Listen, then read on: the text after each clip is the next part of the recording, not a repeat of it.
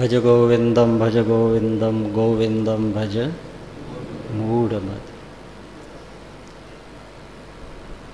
अपने श्लोक चाले छे सत्संगत्वे निसंगत्वम।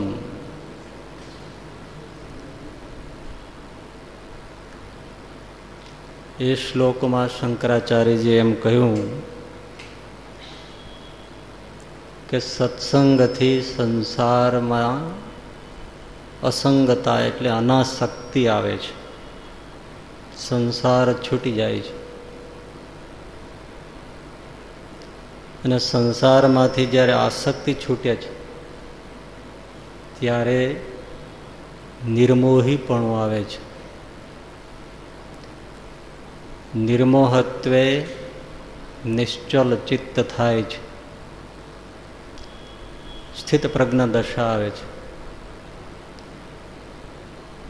અને સ્થિત પ્રજ્ઞ દશા થતાં જ જીવન મુક્તિ પ્રાપ્ત થાય છે, એટલે કે દેહ છતાં જ મુક્તિનો અનુભવ થાય છે.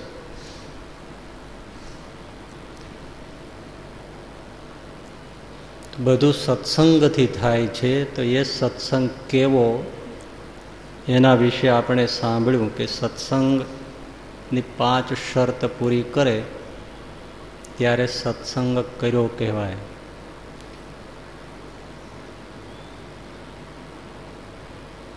સત્પુરુષ થકી શ્રવણ, સત્પુરુષનો સહવાસ, સત્પુરુષની સેવા, સત્પુરુષમાં સ્નેહ અને સત્પુરુષને સર્વસ્વ ભાવે સમર્પણ. આ પાંચ શરત પૂરી કરીએ ત્યારે સત્સંગ કર્યો કહેવાય. અને ત્યારે જ બીજો શ્લોક આપણે એમાં ગૂંથી લીધો, એમાં શંકરાચાર્યજી એમ કહે છે કે આવું જ્યારે સત્સંગ પ્રતિ સમર્પણ થાય છે ત્યારે, સંતોમાં આવો સ્નેહ સમર્પણ થાય છે ત્યારે ગુરુ ચરણાંબુજ નિર્ભર ભક્ત ત્યારે ગુરુના ચરણના પૂરા ભક્ત થઈએ છીએ,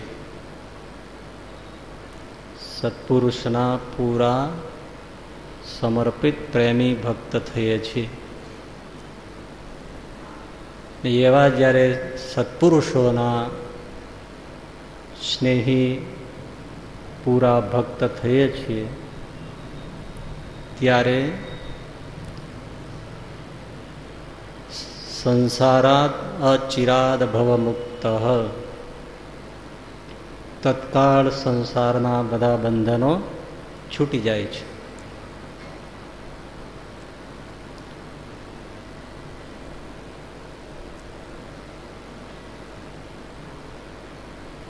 અહીંયા આપણે વિવરણ પહેલાં સાંભળી લીધું છે, પણ જ્યારે આપણે ગુરુ ભક્તની ગુરુ નિષ્ઠાની વાત કરી ત્યારે એમાં આપણે એક વાત કહી હતી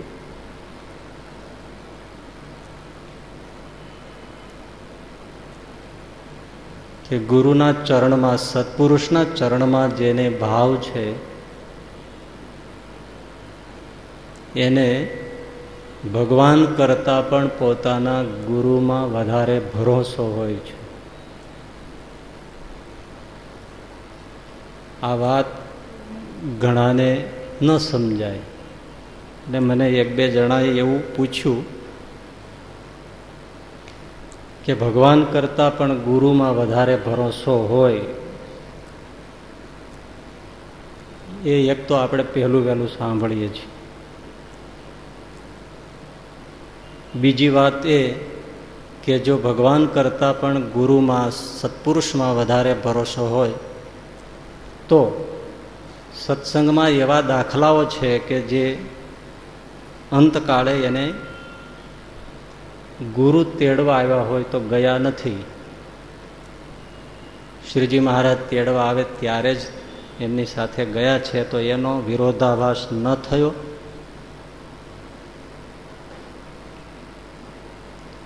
કારણ કે સત્સંગમાં નિષ્કુળાનંદ સ્વામીને રામાનંદ સ્વામી તેડવા આવ્યા તો ન ગયા, શ્રીજી મહારાજ આવ્યા પછી જ ગયા. પૂર્ણાનંદ સ્વામી એટલે ગજા ગઢવી, એમને પણ તેડવા માટે ગુણાતીતાનંદ સ્વામી અને બ્રહ્માનંદ સ્વામી આવ્યા તો પણ ન ગયા, ના પાડી દીધું. શ્રીજી મહારાજ આવ્યા પછી ગયા.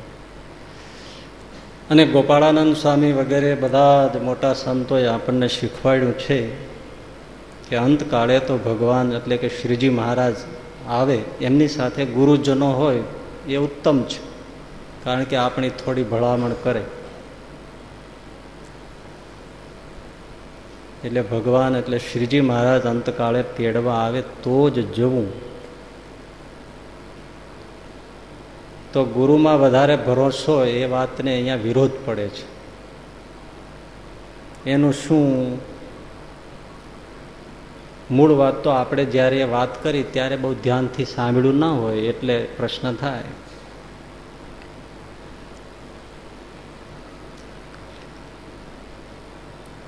રામચરિત માનસમાં તુલસીદાસજી એક સરસ વાત લખી છે. કદાચ આ વાત લગભગ નથી કહેવાય,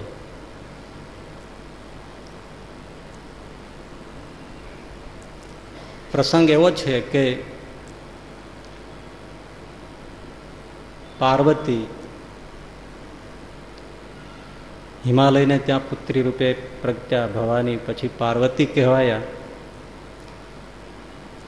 એ પાર્વતી એની જન્મકુંડલી નારદજીએ જોઈ અને કહ્યું, અને પછી એમ કીધેલું કે તમે તપ કરશો તો તમને શિવ પ્રાપ્ત થશે પતિ રૂપે.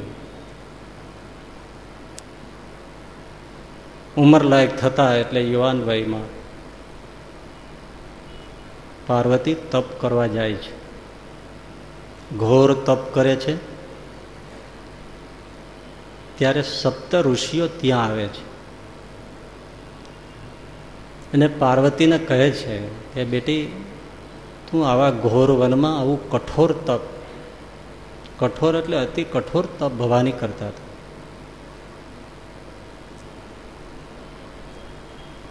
શા માટે આવું તપ કરે છે? ત્યારે પાર્વતીએ કહ્યું કે મેં નિર્ણય કર્યો છે કે મારે આ દેહ શિવને પરણવું છે. સપ્તઋષિએ કહ્યું કે ઓહો, શિવ તો સ્મશાનમાં રહેનારો, માનવીઓના મસ્તકની મુંડમાળા પહેરનારો, નગ્ન દિગંબર, કંઠમાં સર્પ વીંટાળનારો, ભભૂતિ લગાવનારો, એ સ્મશાની દેવ, એને પરણવાનું તને મન કેમ થયું? તો કે મને મારા ગુરુ નારદે કહ્યું છે. ત્યારે સપ્ત ઋષિઓ બહુ હસ્યા કે દીકરી, તારા ઉપર દયા આવે છે. તે નારદજીનું વચન માની લીધું. નારદજીનું જેણે જેણે વચન માન્યું છે એ બધા બહુ હેરાન થયા છે. અને એ ક્યાંયના નથી રહ્યા, ઘણાના તો મોત થયા છે, એના ઇતિહાસ છે. તો તું નારદજીના વચનમાં ક્યાં ફસાય? માટે તું આ હઠ છોડી દે અને તારા માટે યોગ્ય વર વિષ્ણુ છે. એ વિષ્ણુ સર્વગુણધામ, સર્વસંપન્ન, સૌંદર્યયુક્ત, એ વિષ્ણુની સાથે અમે તારું નક્કી કરી દઈએ. એની જવાબદારી અમારી, પણ તું નિર્ણય બદલી નાખ. ત્યારે પાર્વતીએ કહ્યું કે માફ કરજો ઋષિઓ, મને નારદજી પહેલાં તમે મળ્યા હોત તો હું તમારી વાત સ્વીકારી લેત, પણ હવે તો મારા માટે નારદજીનું વચન એ પરમ શ્રેષ્ઠ છે. છતાં પણ સપ્ત ઋષિએ આગ્રહ રાખ્યો. એ તો પરીક્ષા કરવા જ આવ્યા હતા સતીના તપની. છતાંય આગ્રહ રાખ્યો કે તમે નિર્ણય બદલો. ત્યારે બહુ સરસ કિંમતી વાત પાર્વતી બોલે છે કે મહારાજ, તમે કહો ને હું મારો નિર્ણય બદલું એ વાત શક્ય નથી. તમે આ મહેનત રહેવા દો, મને મારા ગુરુ નારદમાં ભરોસો છે. તમારી તો ક્યાં વાત કરું માનવાની, પણ સ્વયં શિવ આવીને મને સો વાર કહે કે હું તને યોગ્ય નથી, તો હું શિવનું પણ ન માનું, કારણ કે મને મારા ગુરુનો ભરોસો છે. આ વાત રામચરિત માનસમાં તુલસીદાસજીએ લખી છે. એટલે આપણે જે કદાચ એ મને તો ત્યારે ખબર નહોતી કેમ બોલાઈ ગયું છે, પણ એ બોલાઈ ગયું હતું. એટલે પછી મેં આ બધું ખોલ્યું, આ પ્રશ્ન પૂછો ને એટલે તો મને એક ઝબકારો થયો કે આવી ઘટના કંઈક છે. તો અશાસ્ત્રીય વાત નથી, ગુરુનો ભરોસો હોવો ભગવાન કરતાં પણ એ ઉત્તમ છે. પણ એમાં વિવેક એ છે, આ પ્રસંગમાં જ છે કે પોતાના ઈષ્ટદેવની ઓળખાણ કરવા માટે, પોતાના ઈષ્ટદેવનો નિશ્ચય કરવા માટે, પોતાના ઈષ્ટદેવનું સ્વરૂપ સમજવા માટે, પોતાના ઈષ્ટદેવમાં નિષ્ઠા દ્રઢ રાખવા માટે જ ગુરુનો ભરોસો ભગવાન કરતાં પણ વધુ રાખો. જો ભગવાનનો ભરોસો જ હશે અને ગુરુમાં ભરોસો નહીં હોય તો ભગવાનના સ્વરૂપનો નિશ્ચય નહીં થાય. નિશ્ચય કરવા માટે, ભગવાનને ઓળખવા માટે ગુરુનો ભરોસો ભગવાન કરતાં વધારે રાખો. અને આપણે ત્યાં પ્રસંગ પણ એ વખતે કહ્યો હતો કે મુક્તાનંદ સ્વામીને શ્રીજી મહારાજે ઘણું સમજાવ્યું છતાં પણ એ ન માન્યા. પણ જ્યારે એને આ ગુરુ રામાનંદ સ્વામીએ કહ્યું કે આ સહજાનંદ સ્વામી પુરુષોત્તમ છે, ત્યારે જ એનો સ્વીકાર કર્યો. એમ જ નિષ્કુળાનંદ સ્વામીને પણ સહજાનંદ સ્વામીએ ઘણા ઐશ્વર્ય, પ્રતાપો, સમાધિ આ બધું જોયું, છતાં એ ભૂત ચાલ્યા ગયા રામાનંદ સ્વામી પાસે. અને પછી રામાનંદ સ્વામી ઠપકો આપ્યો કે લાલજી અહીંયા શું આવ્યો, લોજ કેમ ના ગયો? તો કે મહારાજ, તમારાથી કોણ મોટું છે? પછી જ્યારે સમજણ આપી ત્યારે લાલજી સુથારે સ્વીકાર કર્યો. ગુરુએ કહ્યા પછી જ સ્વીકાર કર્યો. બાકી બ્રહ્માંડ મુખમાં દેખાડે તોય એને ભરોસો ન હોય એવો નિર્ભર ભક્ત હોય છે, ભગવાનનો દ્રઢ નિશ્ચયવાળો થાય છે. કારણ કે ભગવાનમાં જ ભરોસો હશે તો શું થશે કે ભગવાન ગમે તેવા ચરિત્રો કરશે માનુષી, ત્યારે નિશ્ચય તૂટી જશે. ભલભલાને તૂટી ગયા છે, ગરુડને તૂટી ગયા છે, બીજા કાગભૂષણજીને તૂટી ગયા છે. એ ભગવાનનો જ ભરોસો હશે તો ભગવાન તો માનવ ચેષ્ટા કરશે. ઉલટાના નિશ્ચયને જોવા માટે, ડગાવવા માટે ભગવાન એવી લીલાઓ કરશે કે તમને એમ જ થઈ જશે. સ્વયં બ્રહ્માને પણ શ્રી કૃષ્ણને જોઈને ન થયું આ ગોવાળીઓ છે, આ કાંઈ ભગવાન થોડો છે. એવે પ્રસંગે ગુરુનો ભરોસો જ કામ આવે કે મારો ગુરુ જેને ભજે છે એ ખોટું ન હોય, મારી આંખ નબળી હોય પણ ગુરુની આંખ ક્યારેય નબળી ન હોય, એ ભરોસો છે. એ શાના માટે છે? પોતાના ઈષ્ટમાં દ્રઢ થવા માટે. એટલે શિવમાં દ્રઢ ભક્તિ થાય એટલા માટે નારદનો ભરોસો છે. પરણવાનું કોને છે? બોલો, શિવને પરણવાનું છે. પણ શિવની જગ્યાએ ગુરુ નારદ ગોઠવાઈ જાય તો તો ભવાની પરણે?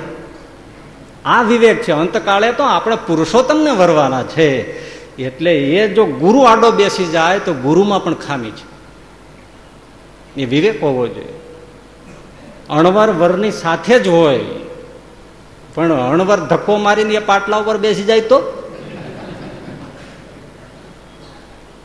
એટલે જેનું નામ અણવર છે. અણ એટલે નહીં, વર એટલે વર. એ ગમે તેવો રૂડો રૂપાળો હોય તો એ અણવર છે, વર નથી. અણ એટલે નકાર છે, અણ એટલે નહીં, વર એટલે વર. એ ગમે તેવો રૂપાળો હોય તો વરરાજો નથી, અને વરરાજો એ કાંઈ કે કાણો હોય તો વરરાજો છે. એ વરરાજની સાથે સાથે જ હોય, વરરાજાને જ હેલ્પ કરતો હોય, પણ પરણવાનું વરને છે. એમ અંતકાળે ભગવાનને જ વરવાનું છે, ગુરુને વરવાનું નથી. એ ગુરુને પણ વિવેક હોવો જોઈએ કે મારે આડું નથી બેસી જવાનું. હસ્તમેળાપ કરતા કરતા ગોર મહારાજ ગોઠવાઈ જાય તો ઉપાધિ થઈ જાય. એ વિવેક છે, અને એ વિવેક બધે નથી. એ આ સત્સંગમાં છે. કારણ કે મને ઘણી વાર થાય કે આજે ઘણા ઉપદેશકો હોય, કથાકારો હોય, પ્રવચન કરતા હોય, ઘણા ગુરુ તરીકે પૂજાતા હોય, તો એમના વર્ગ હોય માનનારો, એમને ઘેર પધરામણી કરતા હોય, ત્યાં ભગવાનનો ફોટો કદાચ એક ફૂટ બાય એક ફૂટનો હોય અને એક ગુરુના ફોટાઓ ફૂલ આદમ સાઈઝના હોય, પાંચ પાંચ છ છ ફૂટના મોટા મોટા દરેક ઓરડાઓમાં લાગ્યા હોય, અને એ જ ઓરડાઓમાં ગુરુની પધરામણી કરતા હોય. ત્યારે સાચો ગુરુ હોય એને તો એટલી શરમ આવે કે ધરતી ફાટે ને તો હું અંદર ઘૂસી જાઉં. આ શું થયું રહ્યું છે? મારા ઈષ્ટની જગ્યાએ દસ દસ ગણા મારા પોઝ લાગ્યા છે. રડવું આવે, દુઃખ થાય. એ સાચો ગુરુ છે. ત્યાં ત્યાં એને સમજાવે કે આ બધા ઉતારી લો, તમે રામને માનો છો, રામના ફોટા મોટા રાખો, કૃષ્ણને માનો છો, કૃષ્ણના ફોટા રાખો, ભગવાન સ્વામિનારાયણને માનો છો, ભગવાન સ્વામિનારાયણનો ફોટો રાખો. ગુરુનો રાખવો હોય તો એ ભગવાનથી નાનો એકાદ જગ્યાએ, સિંહાસનમાં તો નહીં જ, પણ અમે ઘણી વાર જગ્યાએ જતા હોઈએ. પછી હવે જેને તેને માનતા હોય, ઘણા બધા ગુરુઓ હોય છે, ઠાકોરજીના સિંહાસનમાં ઠાકોરજી નાનો હોય ને ગુરુનો મોટો ફોટો હોય. આ ટ્રેક બદલાઈ ગઈ અને અણવર વર થઈ ગયો. એટલે એ વિવેક આપણને આ સ્વામિનારાયણ સંપ્રદાયમાં છે. એ ગુરુનો ભરોસો ખરો, પણ નિશ્ચય થવા પૂરતો. વરવાનો તો આખરે પુરુષોત્તમ છે. એટલે અંત સમયે તો પુરુષોત્તમ સાથે જ જવાય. એની સાથે ગુરુ હોય એ બહુ સારી વાત છે. એટલે ગુરુ ચરણાંબુજ નિર્ભર ભક્ત એ સંપૂર્ણ ભક્ત થયો ત્યારે સંસાર છૂટી જાય. ભગવાનની અતિ નિષ્ઠા થાય. પછી ગુરુ મળ્યા પછી કંઈક કરવાનું નથી એવું ન થઈ જાય, એટલા માટે શંકરાચાર્યજીએ બીજો શ્લોક લખ્યો. એના પછી કયો લખ્યો? પ્રાણાયામમ પ્રત્યાહાર નિત્યાનિત્ય વિવેક વિચારમ જાપ્ય સમેતમ સમાધિ વિધાનમ ગુરુ અવધાનમ મહદ અવધાનમ. એટલે ગુરુ મળ્યા પછી કંઈક કરવાનું નથી એવું નથી, મળ્યા પછી જ સાધન કરવાના છે. અને એ સાધન કયા? તો એ પ્રાણાયામમ પ્રત્યાહારમાં યમ નિયમ આસન પ્રાણાયામ વગેરે એ બધું કરવાનું છે, સંયમ નિયમ વગેરે. એ કર્મયોગ છે. એની ચર્ચા આપણે કરી લીધી. જપ, ધારણા, ધ્યાન વગેરે ભક્તિ માર્ગ છે. એક જ શ્લોકમાં શંકરાચાર્યજીએ ત્રણેય માર્ગને વણી લીધા છે. પ્રાણાયામ, યમ નિયમ, પ્રાણાયામ, પ્રત્યાહાર એ કર્મયોગ કયો. જપ સમેત ધારણા, ધ્યાન, સમાધિ બધું કરો એ ભક્તિયોગ કયો. નિત્યાનિત્ય વિવેક વિચારમ, નિત્ય અનિત્ય એનો વિવેક વિચાર ગુરુ થકી સત્પુરુષ થકી પ્રાપ્ત કરવો એ જ્ઞાન માર્ગ છે, જ્ઞાન યોગ છે. એની ચર્ચા આપણે ચાલે છે. શાને નિત્ય અનિત્ય વિવેક વિચાર. બહુ આ જ્ઞાન ઉપયોગી છે. ન કરે ન જાણે તો ઘણી કચાશ છે. સાચી સાધના જ એ છે, પણ એના ઉપર આપણું લક્ષ્ય ઓછું છે. દર્શન કરો, ધોતિયા ઓઢાડો, રસોઈ આપો, પગે લાગો, આશીર્વાદ આપો, આશીર્વાદ લ્યો, ધન ધાન્ય ભરપૂર રહે, સત્સંગ પૂરો. યોગ ગુરુઓને માનતા હોય તો બસ પ્રાણાયામ કરો, પ્રત્યાહાર કરો. પ્રત્યાહારની વાતે ઓછી આવે. બસ આસન કરો, પ્રાણાયામ કરો અને સમર્પિત હો કરકે સબ અપની અપને કામ મેં લગ જાઓ. બસ. પણ નિત્યાનિત્ય વિવેક વિચારની વાત એ બહુ જ મહત્વની છે. આમ જોવા જાવ તો આખું વચનામૃત આ નિત્ય નિત્ય નિત્ય અનિત્યના વિચારનું જ ભર્યું છે. સત્સંગમાંથી શું પ્રાપ્ત કરવાનું છે? બસ આ વિવેક, આ સમજણ કઈ કે આ સંસારમાં નિત્ય શું છે અને અનિત્ય શું છે. નિત્ય એટલે શાશ્વત શું છે, અવિનાશી શું છે. અનિત્ય એટલે વિનાશી શું છે. તો એમાં આપણે પ્રથમ એ સમજ્યા કે નિત્ય શું છે?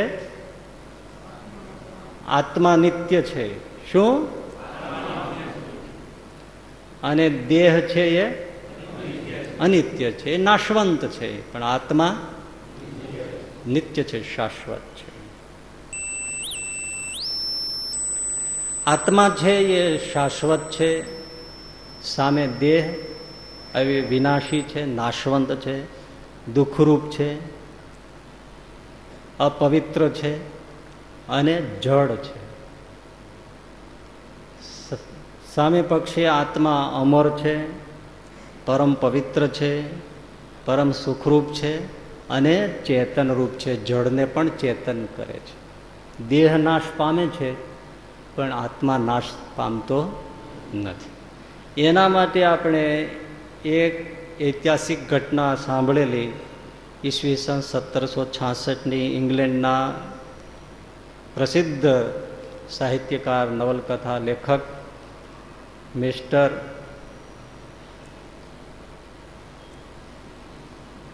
વોલ્ટર સ્કોટ, એની માતા મૃત્યુ પામી.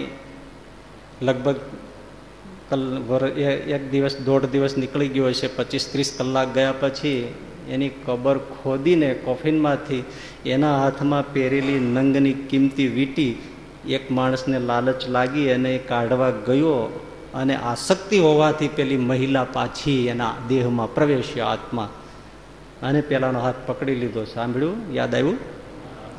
હા. અને મહિલા પછી બેઠી થઈ, જીવતી થઈ, વર્ષો સુધી જીવી અને ત્યાં દીકરો થયો અને એ દીકરો એ જ પોતે આ મિસ્ટર વોલ્ટર સ્કોટ. કહેવાની વાત શું છે કે કલાકો સુધી જળ દેહ તો ધરતીમાં દફન થઈ ગયું હતું ને, એ સડી પણ જાત, પણ આત્મચૈતન્ય એ અમર હતું અને છે.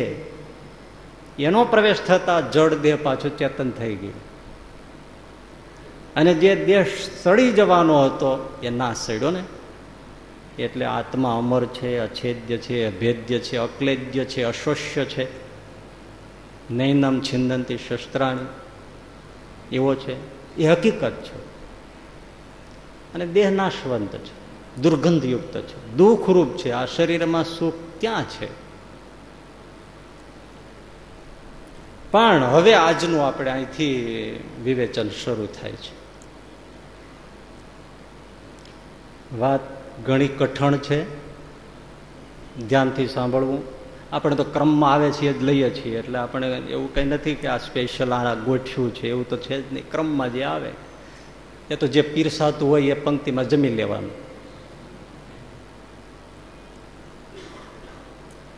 તો એક તરફ દેહ છે અને એક તરફ આત્મા છે. એ જે આત્મા છે એ આપણે છીએ. આ જે ભાગ પાડી નાખવો નિત્ય અને અનિત્યનો, એનું નામ વિવેક છે. ખીચડીમાં કાંકરા ભેળા થયા અને કાંકરા કાઢી લેવા અને ખીચડીને જુદી કરી નાખવી, એનું નામ પદાર્થ વિવેક. એમ દેહને એક બાજુ સમજણથી જુદો કરવો અને આત્માને સમજણથી પોતાના સ્વરૂપને એક તરફ જુદું સમજવું, એનું નામ તત્વ વિવેક છે. એ જ નિત્ય અનિત્યનો વિવેક થયો કહેવાય. કે આ હું નહીં, આ જે લાંબો દેખાય છે દેહ તે હું નહીં, આ ગોરો કાળો દેખાય છે જે શરીર એ હું નહીં, હું ચિદરૂપ અણુ સૂક્ષ્મ એવો હું આત્મ સ્વરૂપ છું. આત્મા કેટલોય સમજવા માટે કહીએ તો આ અહીંયા કોઈ તમને દેખાઈ જાય કે એક નાનું કણ રજનું ઉડતું હોય, ધૂળનું માટીનું કણ નાનું, ક્યારેક આપણે પ્રકાશમાં દેખાઈ જાય છે. બસ ચાલો ને, આમ તો એનાથી ને હજારો ગણો નાનો છે, પણ એટલો સૂક્ષ્મ આત્મા છે એમ માનો. કેવું રજનું કણ ઉડતું હોય એટલું જ આપણું સ્વરૂપ છે, એવા આપણે છીએ. એક નાનું રજ, વાળ માથાનો તોડો ઉપર જે એની ઉપરનો જે એક્સ્ટ્રીમ ભાગ અણીવાળો દેખાય છે એને સેજ કાપી લ્યો, એટલો સમજો ને, એટલો આત્મા છે આપણું સ્વરૂપ. હવે દેખાતું નથી, આ આંખથી નથી દેખાતું, પ્રકાશનો એવો, કારણ કે રજનો કણ દેખાય છે એ પદાર્થ છે, પણ એક પ્રકાશનો એવડો કણ હોય, અણુ હોય તો જોઈ શકાય? આ એક્સરે હોય છે એમાં એક કિરણ જ છે ને, એક્સ કિરણ જ છે ને, રેજ, પણ એ આપણે દેખાય છે? હવે એક એક્સરે ના જો રેજ ન દેખાતા હોય તો આ આત્મ પ્રકાશરૂપ છે, એનો અણુ પ્રકાશરૂપ અણુ તત્વ એ આ ચર્મ દ્રષ્ટિથી ક્યાંથી દેખાય? પણ એક્સરેની જોનારા મશીનો તો હશે જ ને. એમ આ આત્મ સ્વરૂપ પ્રકાશ રૂપ છે અણુ, એને જોવાની પણ એક દિવ્ય દ્રષ્ટિ છે. દિવ્યમ દદામિ તે ચક્ષુ, જો દિવ્ય ચક્ષુ મળે તો એ આત્મ હાથમાં જળનું બિંદુ હોય એમ દેખાય. તો એવું આપણું આત્મ સ્વરૂપ છે, એ આપણે છીએ. હવે તો આ વાત પહેલા તો સમજાવવી કે મારો આ શું વાતું થાય છે એમ. તો આપણે ખાલી અણુ જેવા છે, એ આપણે છીએ, તો આ દેખાય છે કોણ છે થઈ જાય ને, આ દેખાય છે કોણ છે, આ હું નથી તો કોણ છે? આ કોઈ એમ કે આ તમે નથી તો શું શું લાગે? ભાઈ તમે જે આ છો એ તમે નથી તો કોણ છે? આ કોણ છે? આ દેખાય વિચિત્ર લાગે ને, પણ એવું જ છે. આ જે દેખાય છે એ આપણે નથી, આ કપડું ઓઢ્યું છે આપણે છીએ. એમ શરીરનું એક તો વસ્ત્ર ઓઢ્યું છે વાસાંસી જીર્ણાની, કપડું ઓઢ્યું છે, આ ઓઢ્યું છે, એમ દેહરૂપી કપડું આપણે ઓઢ્યું છે, પણ બંને જુદા છે. દેહ જુદો છે ને દેહમાં રહેલા એવા આપણે જુદા છે. દેહરૂપી વસ્ત્ર આપણે ઓઢ્યું છે, પણ આ વાત હજી સમજાવી. એમાં જે આ પહેલી વાર સત્સંગમાં બેઠા હશે એને તો કશો ટપો જ ના પડે, ત્યાં શું વાત કરે છે, આવું કઈ હોય? વાત સમજવા માટે પણ થોડી બુદ્ધિ જોઈએ, સાબુ જોઈએ. સાબુ કપડાં ધોવાનો નહીં, સામાન્ય બુદ્ધિ. કોમન સેન્સ એને કહેવાય છે ને, common sense is a rare sense. આ જલ્દી ના પ્રાપ્ત થાય, સમજવું. એમાં અધ્યાત્મ છે. વાત સાચી જ છે ને, આટલા વર્ષથી આપણે કહેતા હું છું હું છું ને હવે આપણે એમ કે આ તમે નથી, તમે તો કંઈક જુદા જ છો. તો ચારે બાજુ જોવા મળે કે આમ આપણે કોણ છે? એટલે કહ્યું કે પહેલાં તો વાત સમજવી એ કઠણ છે, સમજાય તો આગળ દોર વધે ને. બે સરદારજી બેઠા હતા એટલે વાત કરતા, તેમાં એક સરદારજી કહે એ હું જ્યારે નાનો હતો ને હું જ્યારે નાનો હતો ને ત્યારે દસમી મંજિલથી હું નીચે પડી ગયો હતો. ત્યારે બીજા સરદારજી કે તું પડી ગયો તો એ સાચું, પણ પછી તું મરી ગયો તો કે જીવતો રહ્યો તો?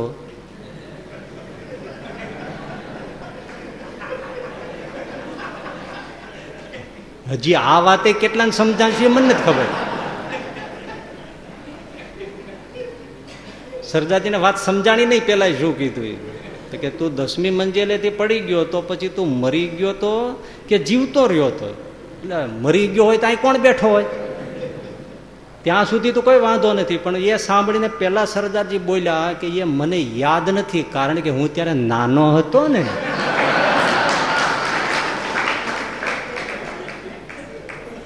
જો વાત સમજાય છે? બે સરદારજી ચાલ્યા જતા એમાં ત્રણ બોમ્બ જીવતા મળી ગયા. એટલે કે મારું હાલો આ મળી ગયા છે, હાલો પોલીસ સ્ટેશને આપી આવી. એ પોલીસ સ્ટેશને આપવા જતા હતા ત્યાં એક સરદારજી કે ન કરે નારાયણ, અને એક ફૂટ છે તો તો કે ઓલો કે આપણે કહી દઈશું પોલીસને. બે જ મળ્યા હતા.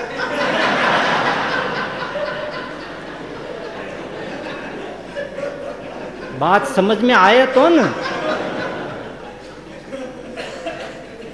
એક જણો ડૉક્ટર પાસે ગયો, દર્દીએ દર્દીને તપાસ્યા, પછી ડૉક્ટરે દવા લખી આપી અને એમ કહ્યું કે લ્યો આ દવા લઈ જાઓ, આ કાગળ લઈ જાઓ ને આ દવા લઈ લેજો, પણ એક ગોળી દિવસમાં ત્રણ વાર લેજો. તો પેલો બેઠો જ રહ્યો ને વિચારે ચડી ગયો, એક ગોળી ત્રણ વાર લેજો. ડૉક્ટર કે કેમ બેઠા છો, શું વિચારો છો? તો કે સાહેબ તમે કીધું એક ગોળી ત્રણ વાર લેજો, એક ગોળી એક જ વાર લેવાય, ત્રણ વાર કેવી રીતે લઈ શકાય? એનું હું વિચાર કરું છું. બાત સમજ મેં આવે તો આગે બઢ શકતે. આપણે એવું સૂક્ષ્મ આત્મ સ્વરૂપ તે છીએ, આ દેખાય છે એ નથી. આટલી વાત પણ જો થોડી સમજાય તો પછી ખોજ આગળ ચાલે. હું એમ આય, હું કોણ છું, મેં કોણ હું, એની શોધ ચાલે. કંઈક સમજ પડે તો આગળ વધાય ને.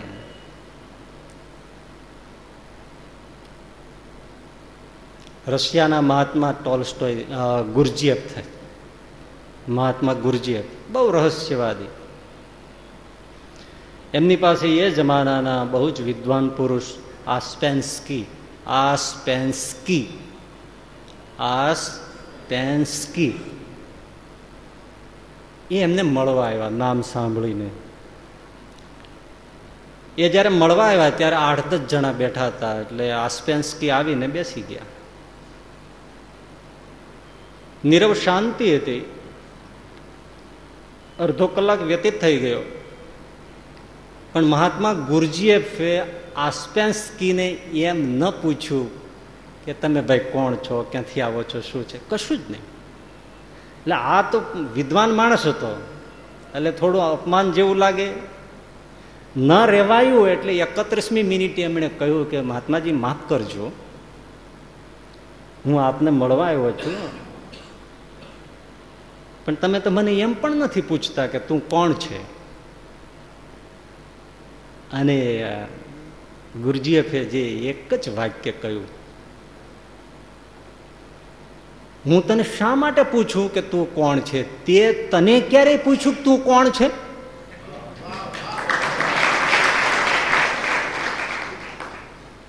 તે પોતે તને ક્યારેય નથી પૂછ્યું કે તું કોણ છે, તો હું શા માટે પૂછું કે તું કોણ છે?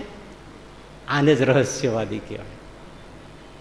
આપણે ભેળા થાય ત્યારે પૂછીએ શું જઈમાં? રીંગણાનું શાક હતું, કરેલાનું હતું, કેસર કેરીનો રસ હતો, રત્નાગીરીનો હતો, ફરાળ તો બરાબર હતું ને કે પછી દબડી દીધું છે, ખાવાની મજા પડી કે ના પડી, છાશ ઠંડી હતી કે ગરમ, બોટલ્ડ વોટર હતું કે પછી એમ જ હતું. આપણે આવી વાતો કરી.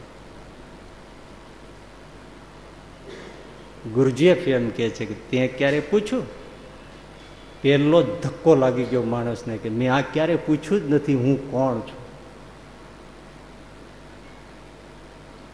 આ ઓસ્પેન્સ્કી પૂતળાની જેમ જડ થઈ ગયો કે શું વાત કરે છે, હું એમાં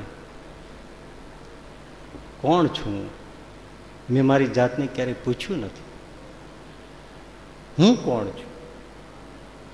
અને ભાઈ હું કોણ છું એ પૂછવા માત્રથી કંઈ થોડું ખોજ મળી જશે, પૂછવા માત્રથી એની સાથે સેન્સ હશે તો મળશે. એના માટે સૂક્ષ્મ બુદ્ધિ જોશે.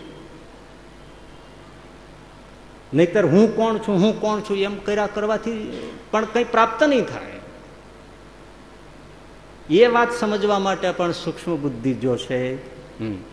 સમજો, અમથાલાલ એના મિત્ર મુગટલાલને મળવા ગયા. બહુ જ સમજશો તો જ તમને સમજાશે આ હું કોણ છું. અમથાલાલ એના મિત્ર મુગટલાલને મળવા ગયા. બારણું બંધ હતું એટલે અમથાલાલે બારણું ખટખટાયું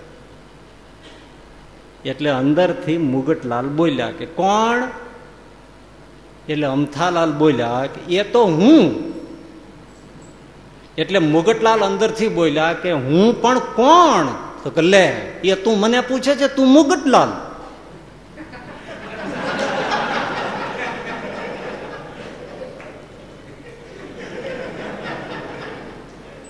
જો સેન્સ ન હોય તો હું કોણ છું હું કોણ છું એની રટ લગાવે તો પણ કશું હાથમાં આવે. એટલે હું ને ખોળવો કઠણ છે. એ કોણ છે હું? એ હું કોણ છે? હું કોણ છું? જુઓ, આપણે આંધળા થઈ ગયા હોય તો આપણે કહીએ છીએ હું આંધળો છું, હું બહેરો છું, હું લંગડો છું, હું કાળો છું, હું ગોરો છું, હું બીમાર છું, હું સાજો છું, હું ધનવાન છું, હું ગરીબ છું, હું સ્ત્રી છું, હું પુરુષ છું, હું બાળક છું, હું વિદ્યાર્થી છું, હું રાજનેતા છું. આપણે બધું આવું કહે છે કે હું કાળો, ગોરો, ખેડૂત, વેપારી, આંધળો, બેરો, લંગડો, લૂલો છું. પણ ક્યારે આપણે એમ કહ્યું કે હું નથી? હું લંગડો છું, બેરો છું, કુબડો છું એમ કહે છે, પણ ક્યારે એવું આપણે બોલ્યા કે હું નથી? બોલો, હું નથી એવું ક્યારે બોલ્યા? એ હું નથી એવું જે નથી બોલતો અને અસ્તિત્વ પકડી રાખ્યું છે એ હું છે, એ આપણે છીએ. આપણે ક્યારેય એમ નથી કહેતા કે હું નથી, એ હું છે, એ આપણે છીએ. આંધળો છું, બેરો છું, લંગડો છું, અથવા આંધળો નથી, બેરો નથી, લંગડો નથી એમ કહીએ છીએ, પણ હું નથી એમ કોઈ ક્યારેય બોલી શકતું નથી. એ જે બોલે છે ને, એ જે વિચાર વિચારે છે ને, એ જે એક્ઝિસ્ટન્સ છે ને, અસ્તિત્વ છે ને, એ આત્મતત્વ છે, એ આપણે છીએ. ત્યાં સુધી જવાનું છે કે હું કોણ છું હું કોણ છું હું કોણ છું.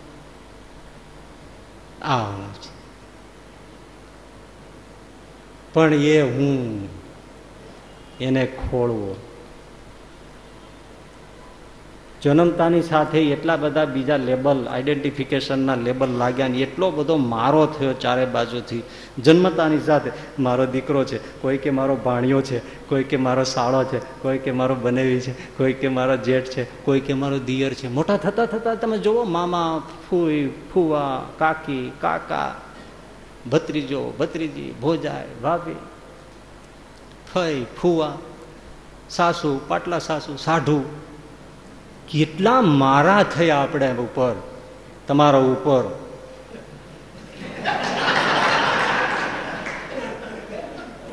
આમાં પેલો હું ખોવાઈ ગયો. જન્મતાની સાથે તમારી ગમે તેવી ગાડી હોય તો એક જ નંબર પ્લેટ હોય,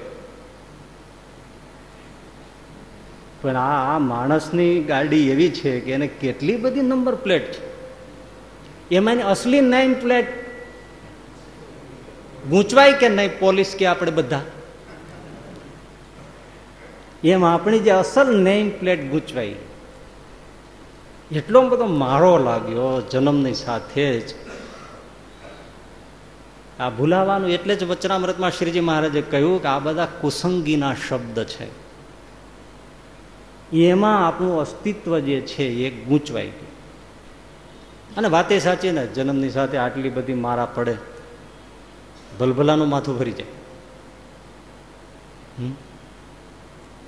એક ભરવાડને ખેડૂત સાથે કંઈક ઝઘડો થયો. ભરવાડ તો જાડી જાત, એવું બોથાલામ થઈ ગયું તો ખેડૂત ગોટો વાળી નાખ્યો, પતાવી જ દીધો. હવે તો પછી કોર્ટ કચેરી આ બધું થાય એટલે ભરવાડ તો પછી તરત પહોંચ્યો વકીલ પાસે ને એમણે કીધું, વકીલ સાહેબ આમાં મને કંઈ સમજણ નથી પડતી, મારે ઠોકવો હતો તે મેં ઠોકી કાઢ્યો, પણ હવે તારે ફી લેવી હોય લે, દેહાય છું, પૈસાનો ઢગલો સર, પણ મને છોડી દે, ગુનામાંથી છોડી દે. વકીલ કે ફી તો હું લઈશ મોટી, દઈશું, પણ તું મને આમાંથી કાઢ. તો કે તમે મારી નાખ્યો છે, પતાવી દીધો હરકે હરખો, પણ મને આમાં નિર્દોષ છોડ. તો કે જો હું શીખવાડું એમ બોલવું પડશે કોર્ટમાં. ભરવાડ કે એ મને ન ફાવે, મારે બધું જો તું શીખવાડ એમ બોલવાનું હોય તો તને શું કામ રાખ્યો? પણ ના, તમને પૂછજે જજ, મોટા સાહેબ હોય તમને પૂછે તો હું તમને શીખવાડું એમ તમારે ત્યાં કોર્ટમાં બોલવું પડશે. તો કે એ મને યાદ ના રે ભાઈ. વકીલ મૂંઝાણો, પછી કે તમે હા નામાં તો જવાબ આપી શકો ને? તો કે હા હા હા ને ના જ બોલવાનું, જ્યાં એવું લાગે ત્યાં હા, જ્યાં ના એવું લાગે ત્યાં ના બોલ નાખો, એ તો ફાવે ને. તો કે એ ફાવે, પણ ક્યાં હા પાડવી ને ક્યાં ના પાડવી એ મને ખબર ના પડે.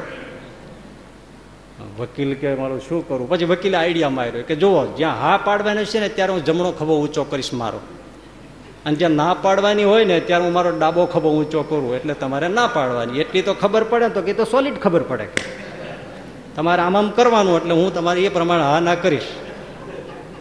કોર્ટના તારીખ પડી, એ તારીખે બધો કેસ ઓપન થયો અને ભાઈ ભરવાડ ડંગોરો લઈને ઉભેલા, અને જજ સાહેબે પ્રશ્ન પૂછ્યો, ભરવાડભાઈ મંજી મેપા તમારા ગામનો હતો કે મરી ગયો એ?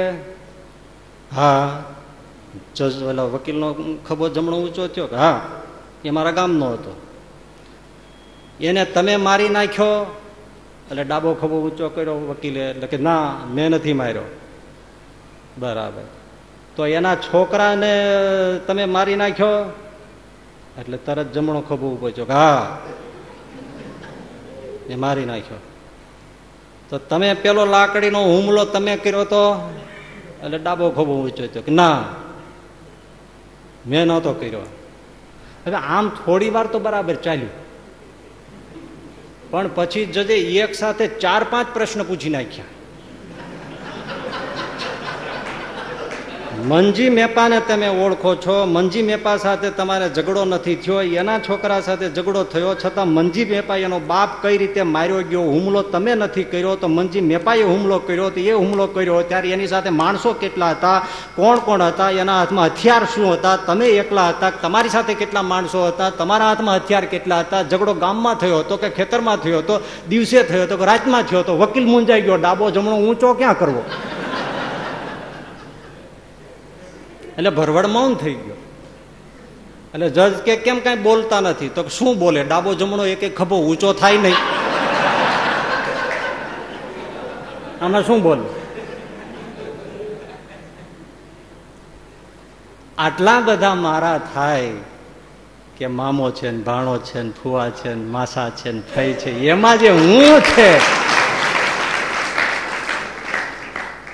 એ ગોટે ચડી ગયો હું.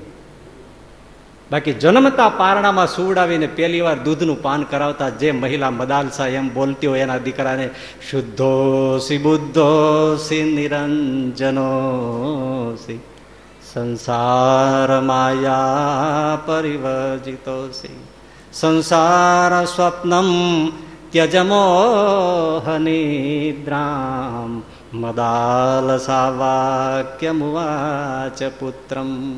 એનો દીકરો રડવા માંડ્યો, સેજ રુદન કર્યું ત્યાં મદાલસાની માં કે બેટા તું રડે છે, તું શુદ્ધ છે, બુદ્ધ છે, માયાથી નિરંજન મુક્ત છે તું, અને તું આત્મ સ્વરૂપ છે, તને રુદન હોય, તું આનંદ સ્વરૂપ છે, સત છે, ચિત્ત છે, આનંદ છે. અને છોકરો યુવાન થતા થતા તો ભેહ પહેરીને વનમાં જતો રહે, એ પાન થાય હાલડામાંથી. એને બીજો કોઈ મારો નથી પડતો. આપણે તો બચપણથી જ આપણને ભૂલાવવામાં આવે છે અને પછી બધું ગોટે ચડી જાય પછી હું ખોળવા નીકળીએ છીએ. એટલે હું ખોવાઈ ગયો છે અને દ્રઢ બધું આ જ થઈ ગયું છે. ગુણાતીતાનંદ સ્વામી સરસ કીધું છે કે જેવું ગામનું નાતનું જાતનું આપણને જેવું દ્રઢ થઈ ગયું છે એવું જ્યારે દ્રઢ ભગવાનનું આત્માનું થાય ત્યારે જીવનો મોક્ષ થાય છે. કોઈ કણબી હોય અને ક્યારે એમ થાય છે કે હું કણબી પટેલ નથી, બ્રાહ્મણને એમ થાય છે હું બ્રાહ્મણ નથી, પુરુષ આપણને ક્યારે એમ થાય છે સ્વપ્નમાં એમ થાય છે હું સ્ત્રી છું. બોલો, ભલે એના જેવા લક્ષણ હોય પણ થાય તો આંખો એવી હોય, ચાલ એવી હોય, દાઢીમાં ચૂકતા ન હોય, ગમે એટલું કરે તો પણ એમ ના થાય કે હું સ્ત્રી છું. થાય. અને સ્ત્રી હોય એને કદાચ કોઈને એવી દવાની ઇફેક્ટ થઈ ગઈ હોય અને મૂછું ફૂટી જાય તો કોઈ દી એમ થાય કે હું પુરુષ છું. કેવું દ્રઢ થઈ ગયું છે.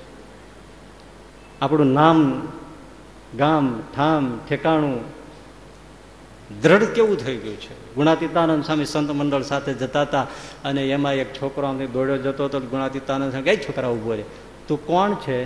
અરે બાપજી હું તો ઢેઢ હરિજન છું. અરે નહીં તું બોલ, હું આત્મા છું, હું આત્મા છું. દસ વાર બોલાવ્યું ગુણાતીતાનંદ સ્વામી પેલા છોકરાને, હરિજનના છોકરા, આત્મા છું આત્મા છું. દસ વાર બોલાવ્યું ને અગિયારમી વાર પૂછ્યું તું કોણ છે? બાપજી હું તો ઢેઢ છું, હું તો હરિજન છું. હરિજન નહીં, તું આત્મા છે બોલ. પચાસ વાર બોલાવ્યો આત્મા છું આત્મા છું આત્મા છું. એકાવનમી વાર ગુણાતીતાનંદ સ્વામીએ પૂછ્યું તું કોણ છે? બાપજી હું તો હરિજન છું, દલિત છું. અરે સો વાર બોલ. સો વાર બોલાવીને એકસો ને એકમી વાર ગુણાતીતાનંદ સ્વામીએ પૂછ્યું તું કોણ છે? બાપજી હું તો ઢેઢ છું, હરિજન છું. ગુણાતીતાનંદ સ્વામી કે જો આ જીવ આવી રીતે માયામાં રહી રહીને ઢેઢ થઈ ગયો છે, હરિજન થઈ ગયો છે. આમાં હું ખોવાઈ ગયો છે. રાત દિવસ એની જ માળા કરી છે. હું ગરીબ છું, ધનવાન છું, પુરુષ છું, સ્ત્રી છું, બાળક છું, ધનવાન છું, રૂપવાન છું, વિદ્વાન છું, સાધુ છું. આ રાત દિવસ એની જ માળા કરી. એટલે ગુણાતીતાનંદ સ્વામીએ કહ્યું કે હું આત્મા છું, અક્ષર છું, એવું ભજન કરવું ત્યારે કંઈક ટપવો પડશે. આગળ પણ શંકરાચાર્ય જે કહ્યું છે ને શ્લોકમાં આપણે ત્યારે થોડું ઘણું કંઈક સમજ્યા હતા. કોહમ કુતો આયાત, એટલે રોજ પૂછો તમને કે તું કોણ છે, ક્યાંથી આવ્યો છે, તારું કોણ છે, રોજ પૂછો. અને પરિપ્રશ્ને વારંવાર પુનઃ પુનઃ આ પૂછવાથી જ થાય. પણ સ્વપ્નમાં ક્યારે આપણે પોતાને પૂછીએ છીએ કે હું કોણ છું? આટલા વર્ષના સત્સંગ પછી એવો એક પણ નીકળે કે એમ પૂછતો હોય કે હું કોણ છું? સવારે ઉઠીને પૂછતો હોય હું કોણ છું?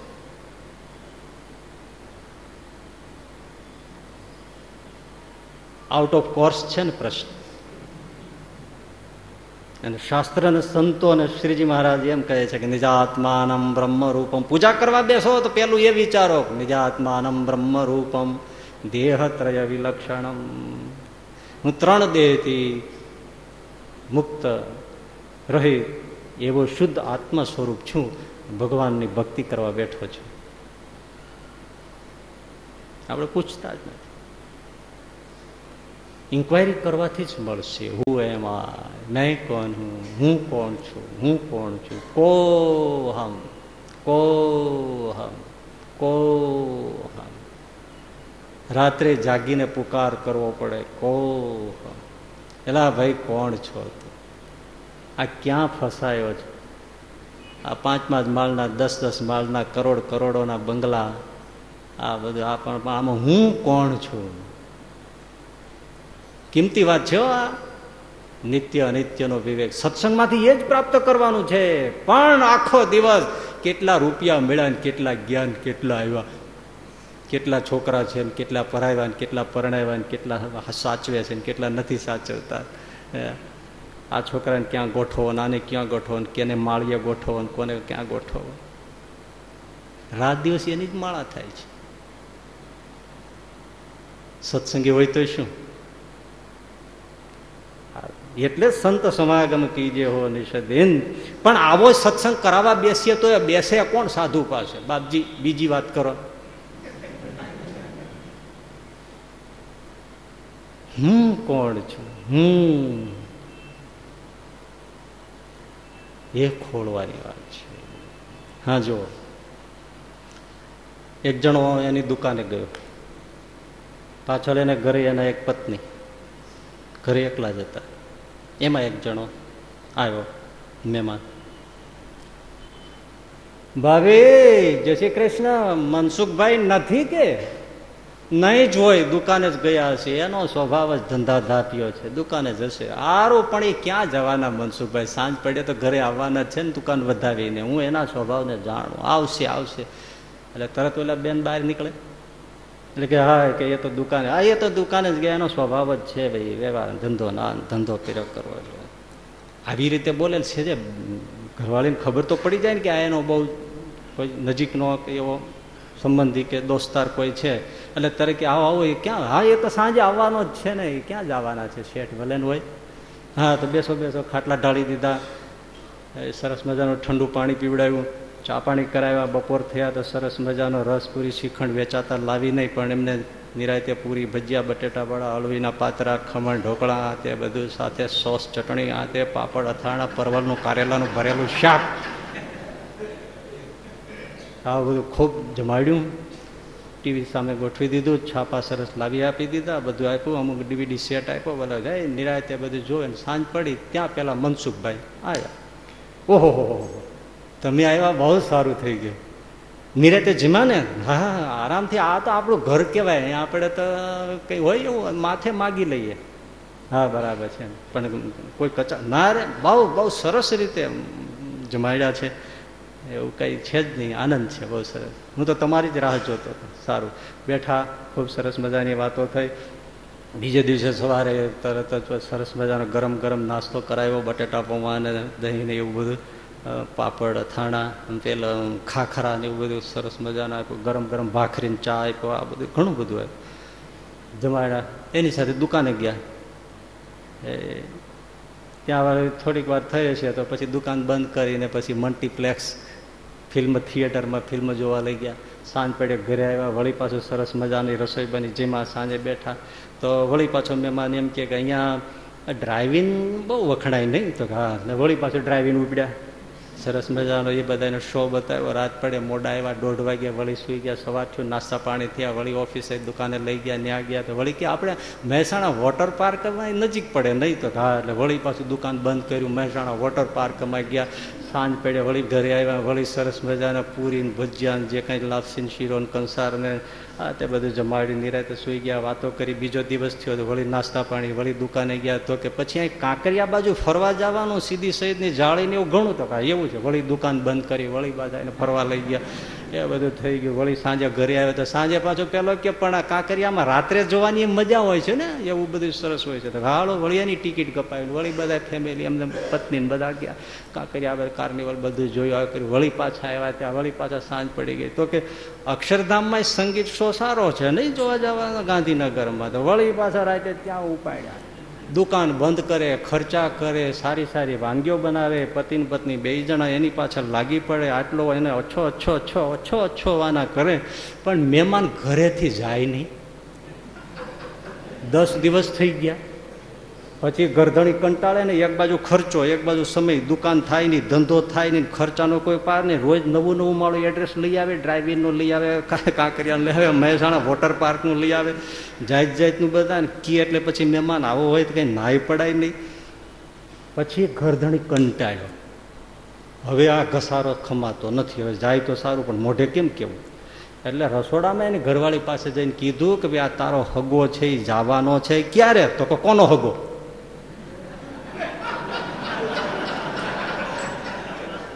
તારો. તક મારો કઈ હગો નથી, આ તો તમારું નામ લઈને આવ્યો અને મનસુખભાઈ ક્યાં છે નામ ને તેમને એવી ઓળખાણે. મને એમ થયું તમારો જૂનો દોસ્તારે છે. ઓલી કે ના રે ના, હું આવ્યો તે એવી રીતે બેઠો હતો સોફા સેટ ઉપર ને ટીવી સેટ જોતો હતો, તે એવી રીતે જમાડ્યો હતો. મને એમ કે તારો કોઈ સંબંધી હશે, એટલે હું એની પાસે લગ લગ લગ લગ થતો હતો. ઓલી કે હું તમારો જાણીને એને હા ચવતી હતી. અરે તારે જાતના કે આ છે કોણ, લાકડી લઈને મારી મારી તોડી નાખ્યું. જ્યાં બહાર આવ્યો ત્યાં તો મહેમાન સાવણો લઈને વાળવા માંડ્યો હતો. ખબર પડી ગઈ આ ઓળખી ગયા. ત્યારે ગરધણીને યાદ આવ્યું, બાપાએ ગામડેથી કેવડાવ્યું હતું કે હું એક નોકર મોકલું છું, તને કાયમ આવશે.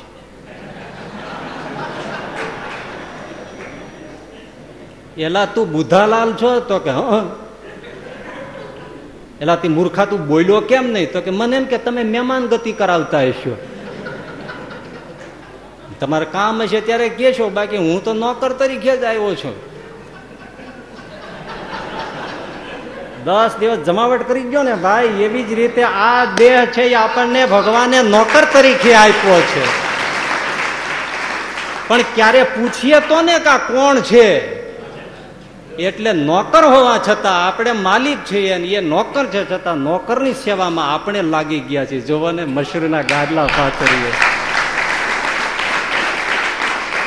ડબલ એસી ગોઠવી દઈએ, કેવા સરસ મજાના ગાલ મસુરિયા પોચા પોચા ગાદલા વશિકા આ તે બધું એને કેવા. સવારમાં ઉઠે તો કિંમતીમાં કિંમતી મોંઘા દાંત બ્રશ, મોંઘા મોંઘી ટૂથપેસ્ટ, માથું ધોવાનું સાબુ જુદો, ટોયલેટ જઈને હાથ ધોવાનું સાબુ જુદું, બગલ ધોવાનું જુદું, આખે શરીરે નાહવાનું જુદું, નાહ્યા પછી બગલમાં લગાવવાનું જુદું, માથામાં લગાવવાનું જુદું, અને બોડી સ્પ્રે જુદો ને કપડાનો સ્પ્રે જુદો ને જાત જાતનું તમે જુઓ. અને ઊંચામાં ઊંચું મોંઘામાં મોંઘું જોઈએ, રીબોકના ચશ્મા જોઈએ, રીબોકનું ટી શર્ટ જોઈએ, રીબોકની ઘડિયાળ જોઈએ, રીબોકના શૂઝ જોઈએ, બધું કિંમતી કિંમતી જ જોઈએ. કોને? નોકરને.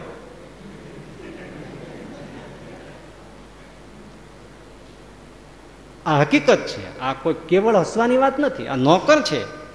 ગામડામાં ખેડૂતને ખેતી કરવામાં જરૂર પડે, પણ બળદ ન હોય એટલે પાડોશનો કોઈનો માગી આવે, ભાડે લઈ આવે. એટલે ભાડે બળદ લઈ આવ્યો, પણ બળદને નવડાવે ને એને સરસ મજાનો ધમારે ને પછી એને સરસ મજાને શીંગડીઓ રંગે ને ઘૂઘરમાળ બાંધે ને આમ કરે ને તેમ કરે ને પગે શણગારે ને પૂંછડે શણગારે ને મથરાવટી બાંધે ને ઘૂમટ બાંધે ને આ બધું કરતો રહે ને સાંજ પડી જાય તો ઓલો લેવા આવે કે બળદ લાવો પાછો. લે હજી તો મેં વાવ્યું જ નથી, વાવણી જ કરી નથી. તો કે ભાઈ એ તો તારી વાત છે ને, ભાડું લાવ અને બળદી લાવ. એમ આ આપણને દેહ છે ને એ કાંઈક ખેતી કરી લેવાની. કઈ ખેતી? હરિભજનની ખેતી કરવા માટે ભગવાન હરિભજનની ખેતી વાવણી કરી લેવા માટે આ બળદ ભગવાને મનુષ્ય દેહ આપ્યો, ભાડે આપ્યો, પણ આપણે તો એને શણગારવામાંથી જ નવરા નથી થતા અને વાવણી રહી જાય છે.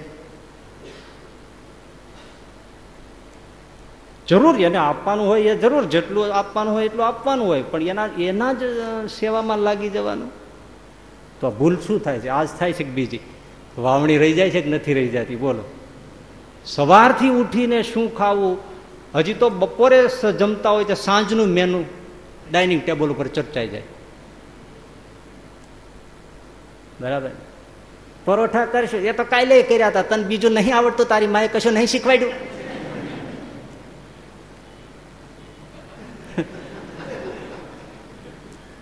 બીજું બનાવો, ત્રીજું બનાવો, સેવ ટમેટાનું શાક બનાવો, આ બનાવો તે બનાવો, જાત જાતની ચર્ચાઓ થાય ડાઇનિંગ ટેબલ. હજી તો કોળિયો બપોરનો મુખમાં મૂક્યો હોય ત્યાં સાંજની ચર્ચા થાય, સાંજે હજી બીજા દિવસની ચર્ચા થાય. આખો દિવસ હમ જર્મન ચિંતક શોપનહોવરે સરસ કહ્યું છે, આખો પ્રસંગ કહેવા જાય તો બહુ વાર લાગશે, પણ સ્ત્રી ધન અને પુત્ર આ ત્રણ સિવાય મેં કોઈને રેસ્ટોરાંમાં વાત કરતા સાંભળ્યા નથી. આ ચર્ચાઓ સ્ત્રી ધન ને પુત્ર, આ સિવાય મેં બીજી વાત કરતા કોઈને સાંભળ્યા જ નથી. આમાં વાવણી ક્યાં થાય છે? આપણે શું કરીએ છીએ? આખો દિવસ વિચારો, અહીંથી આટલા મેળ્યા ને અહીંથી આટલા મેળ્યા ને આજે શું ખાધું ને આજે શું ખાવાના છે ને આજે શું કરવાના છે ને ક્યાં જવાના છે ને ક્યું ફરવા જવાના છે, હજી શું બાકી રહી ગયું છે ને ક્યાં જવાનું છે, હજી કાશ્મીર તો રહી જ ગયું છે તે જાઓ મરવા. એકાદો મુલ્લો ભટકાઈ જાય હતી વાત, જાઓ મારા ભાઈ ને રત્નાગીરી હાફૂસ વગર બીજી ફાવતી જ નથી. હા અમને ખબર છે અમારા ભાઈ કાચા ભડદા ખાઈને જ મોટા થયા છે, પણ આ તો શેર બજારમાં થોડા હાથમાં આવી ગયા એટલે હવે રત્નાગીરી સાંભળે છે. બાકી અમે કેરી ખાઈ લેતા ને ગોઠલા એ ચૂંતા એ જ તમારા ભાઈ. હવે રત્નાગીરી આ સિવાય એમને ભાવતું જ નથી. લિફ્ટન ચા વગર તો એક ઘૂંટડો પીતા નથી, એટલે અડધી એક કોકની એઠી મૂકતા નહોતા.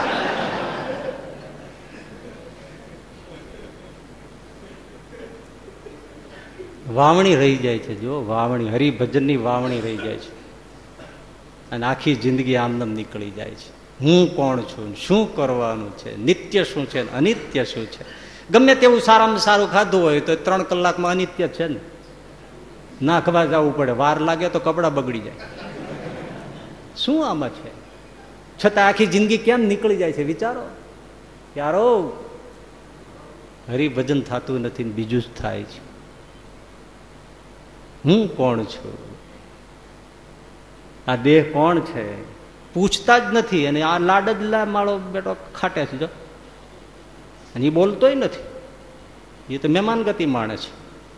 બસ આ જે નિત્ય અનિત્યનો જ્યારે વિવેક થાય છે અને ખબર પડી જાય કે હું માલિક છું ને દેહ નોકર છે, અને આ તો ભગવાને મને એક વાવણી કરવા આપ્યો છે, નોકર મજૂર બળદ, ત્યારે દેહ સાથે વ્યવહાર બદલી જાય છે. હવે પેલા પતિ પત્ની છે, પેલાને શ્રીખંડ પૂરી ખવડાવશે, નોકરને વોટર પાર્ક લઈ જશે, લઈ જશે, કાંકરિયા લઈ જશે, ગાંધીનગર લઈ જશે કે લઈ જાય? નામ લે તો મારી મેં છોડીઓ કાઢી નાખે. એને પૈસે પગાર આપતા હોય એમાંથી ને એ જવાનું કે તો હજી કશું કામ કર્યું નહીં ને ગાંધીનગર જવું છે, પેલો કોમ કર. એને પૈસે જવું હોય તો જવા દે નહીં, કેમ ખબર પડી ગઈ એ નોકર છે ને હું માલિક છું. એમ જયારે ખબર પડે કે હું માલિક છું ને દેહ નોકર છે, ત્યારે એની પાસેથી કામ લેવાની શરૂ થાય છે. ત્યાર પછી તો કામ એની પાસે લેવાનું શરૂ થાય છે અને એની સાથે વ્યવહાર બદલાઈ જાય છે. નોકર જાણ્યા પછી નોકર સાથે જેમ વ્યવહાર બદલાઈ જાય છે, એ પછી શેઠના ઢોલિયા ઉપર ન બેસે, વ્યવહાર બદલાય. એ વ્યવહાર બદલાય કેવી રીતનો જાય એનો શ્લોક શંકરાચાર્ય પછી તરત વણ્યો. એ શ્લોક કયો છે? સુર મંદિર તરુતલ નિવાસ. જોજો કેવો દેહ સાથે વ્યવહાર શરૂ થાય છે. સુર મંદિર તરુતલ નિવાસ, એમાં નથી, એમાં ખોળતા નહીં. સુર મંદિર તરુતલ નિવાસ શય્યા ભૂતલમ અજિનમ વાસ સર્વ પરિગ્રહ ભોગ ત્યાગ કસ્ય સુખમ ન કરોતિ વિરાગ. આવો વૈરાગ્ય થાય છે. એ આ વૈરાગ્ય કોને સુખ નથી આપતો? સુર મંદિર, ક્યાંય દેવતાનું મંદિર મળે તો ત્યાં પડી લે, ન મળે તો કોઈ વૃક્ષ તળ તરુતલ નિવાસ, વૃક્ષ નીચે પડ્યો લે. પાથરવા માટે કંઈ પડે તો મળે તો ભલે, અને તો ભૂતલ શયનમ, ભૂમિ ઉપર સૂઈ જાય. મૃગાંબર કે વાઘાંબર કાંઈ પણ મળે તો વિટાળી લે, કાંઈ પણ ચિથરા મળે તો વિટાળી લે, જેવું વસ્ત્ર મળે પહેરી લે. સર્વ પરિગ્રહ ભોગ ત્યાગ, સર્વ પ્રકારના પરિગ્રહનો ત્યાગ કરી દે, બધું જ છૂટી જાય અને સર્વ પ્રકારની ભોગની ઈચ્છાઓનો ત્યાગ થઈ જાય. આવો વૈરાગ્ય પ્રગટે. ત્યારે શંકરાચાર્યજી કહે છે આવો જેને વૈરાગ્ય થાય એના સુખની શું વાત કરવી? એ ભાઈ હોકારો તો દો ભાઈ. કશ્ય સુખમ ન કરોતિ વિરાગ. આવો વૈરાગ્ય કોને સુખ નથી આપતો? જ્યાં મળે ત્યાં સુઈ જાય, જે મળે તે જમી લે અને હરિનું ભજન કરે, ભજ ગોવિંદમ ભજ ગોવિંદમ. શંકરાચાર્યજી કે આવો વૈરાગ, આવું કોને સુખ ના આપે? તુલસીદાસજી એટલે જ કહ્યું તીન ટૂંક કોપીન કો, ત્રણ વેતની કોપીન એટલો લુગડાનો લીરો ચીથરું, તીન ટૂંક કોપીન કો અરુ ભાજી બિન લૂણ. તાંજળિયાની કે કોઈ પણ એવો ભાજી પાલો એ મીઠા વગરની. તીન ટૂંક કોપીન કો ઓર ભાજી બિન લૂણ, તુલસી રઘુનાથ હૃદય બસે તો ઇન્દ્ર બાપડો કુણ. ઇન્દ્ર રાક લાગે આવા ફકીર સાથે, એમ તુલસીદાસજી કહે છે. આહા, શું વાત છે! વ્યવહાર બદલાઈ જાય છે. એનો અર્થ એવો નથી કે દેહને તોડી નાખવાનો. બળદ પાસેથી કામ લેવું છે, તમે ખાવા ન દો તો શું કામ કરશે? મારી મારીને થકવી દો તો શું કામ કરશે? પણ વિવેક હોવો જોઈએ, એને જરૂર પૂરતું અપાય. પણ તમે બળદને એટલું બધું ખવડાવો કે એ ખૂંટ્યો પછી માલિકને જ મારવા માંડે, તો એ ખતરનાક વાત થઈ ગઈ. તો કામ લેવાની જગ્યાએ પછી એને ડરવું પડશે આપણે. એટલે ગુણાતીતાનંદ સ્વામીએ કહ્યું છે કે જો તમે ઇન્દ્રિયોને જ પોષણ આપશો, એ જ ઇન્દ્રિયો તમને શત્રુ બનીને મારશે અને ભ્રષ્ટ કરશે, તો ભજન ક્યાંથી થશે? વર્તમાન ક્યાંથી પડશે? ધર્મ ક્યાંથી પડશે? ખૂંટિયા વકરી ગયા ચોમાસું ચરી ચરીને, પછી કંઈ હાથ મારીએ. અમારે વર્ષો પહેલા અહીં ગૌશાળા હતી ને ત્યારે એક આપણો જ ગાયનો બછડો હતો, અને એમ થયું કે સારો બુલ થાય, પણ ભાઈ એ ખાઈને એવો માતેલો થઈ ગયો. આપણા રોટલીને છોકરાઓનું હોસ્ટેલનું બધું બધું વધતું હોય, એ રોટલીને ખીચડીને એવું બધું ખાઈ ખાઈને તે સાધુને ભાડા ન મૂકે. ત્રણ ત્રણ સાંકળથી બાંધી રાખવો પડે. વેચવો હોય તો હાંકડું જોઈને ભરવાડો વયા જાય, આને લેવાતા છે એટલે અમારે કાઢવો છે કોઈ પણ હિસાબે. આ આ બાજુ ઝાડવું વિશાળ ઘગુંબર કરંજનું ઝાડ હતું, એને ફેરા ફરીને હાંકળેથી ફરી ફરીને એને બધી છાલ કાઢી નાખી. છાલ કાઢી નાખી આખું ઘગુંબર મોટું વિશાળ વૃક્ષ સુકાઈ ગયું. ગુંદાનું ઝાડ તો માથા મારી મારીને પાડી નાખ્યું. આવો ભયંકર ખૂંટીયો થઈ ગયો. હવે આનું શું કામ, આની પાસે શું કામ લેવું? તો આ શું છે? આ જલેબીન સાટાન પેંડાન બરફીન ખવડાવી ખવડાવીને આપણે આ દેહને આ ઇન્દ્રિયોને આપણે શું કર્યું? પછી કહે છે કે ધર્મ પડતો નથી, વર્તમાન પડતો નથી, પણ ખૂંટિયાને તેલ પાયા, હોટલોમાં રખડાવ્યા, મનમાયના ખવડાવ્યા, ધર્મ લોપીને ખવડાવ્યા. પછી કે હવે નિયમ ધર્મ પડતા નથી. હે, બજારમાં તો ખાશો જ માં, એની કેટલી ભેળસેળ થાય છે તમને જોઈને ચિતરી ચડશે.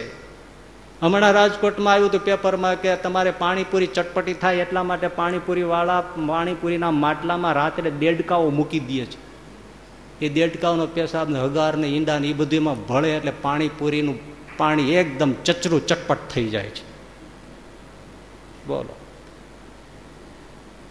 આ દાબેલીની અને બધાની પેલી ચટણી ચટણી બનાવવા માટે આંખના ટીપા નાખે છે અમુક લોકો.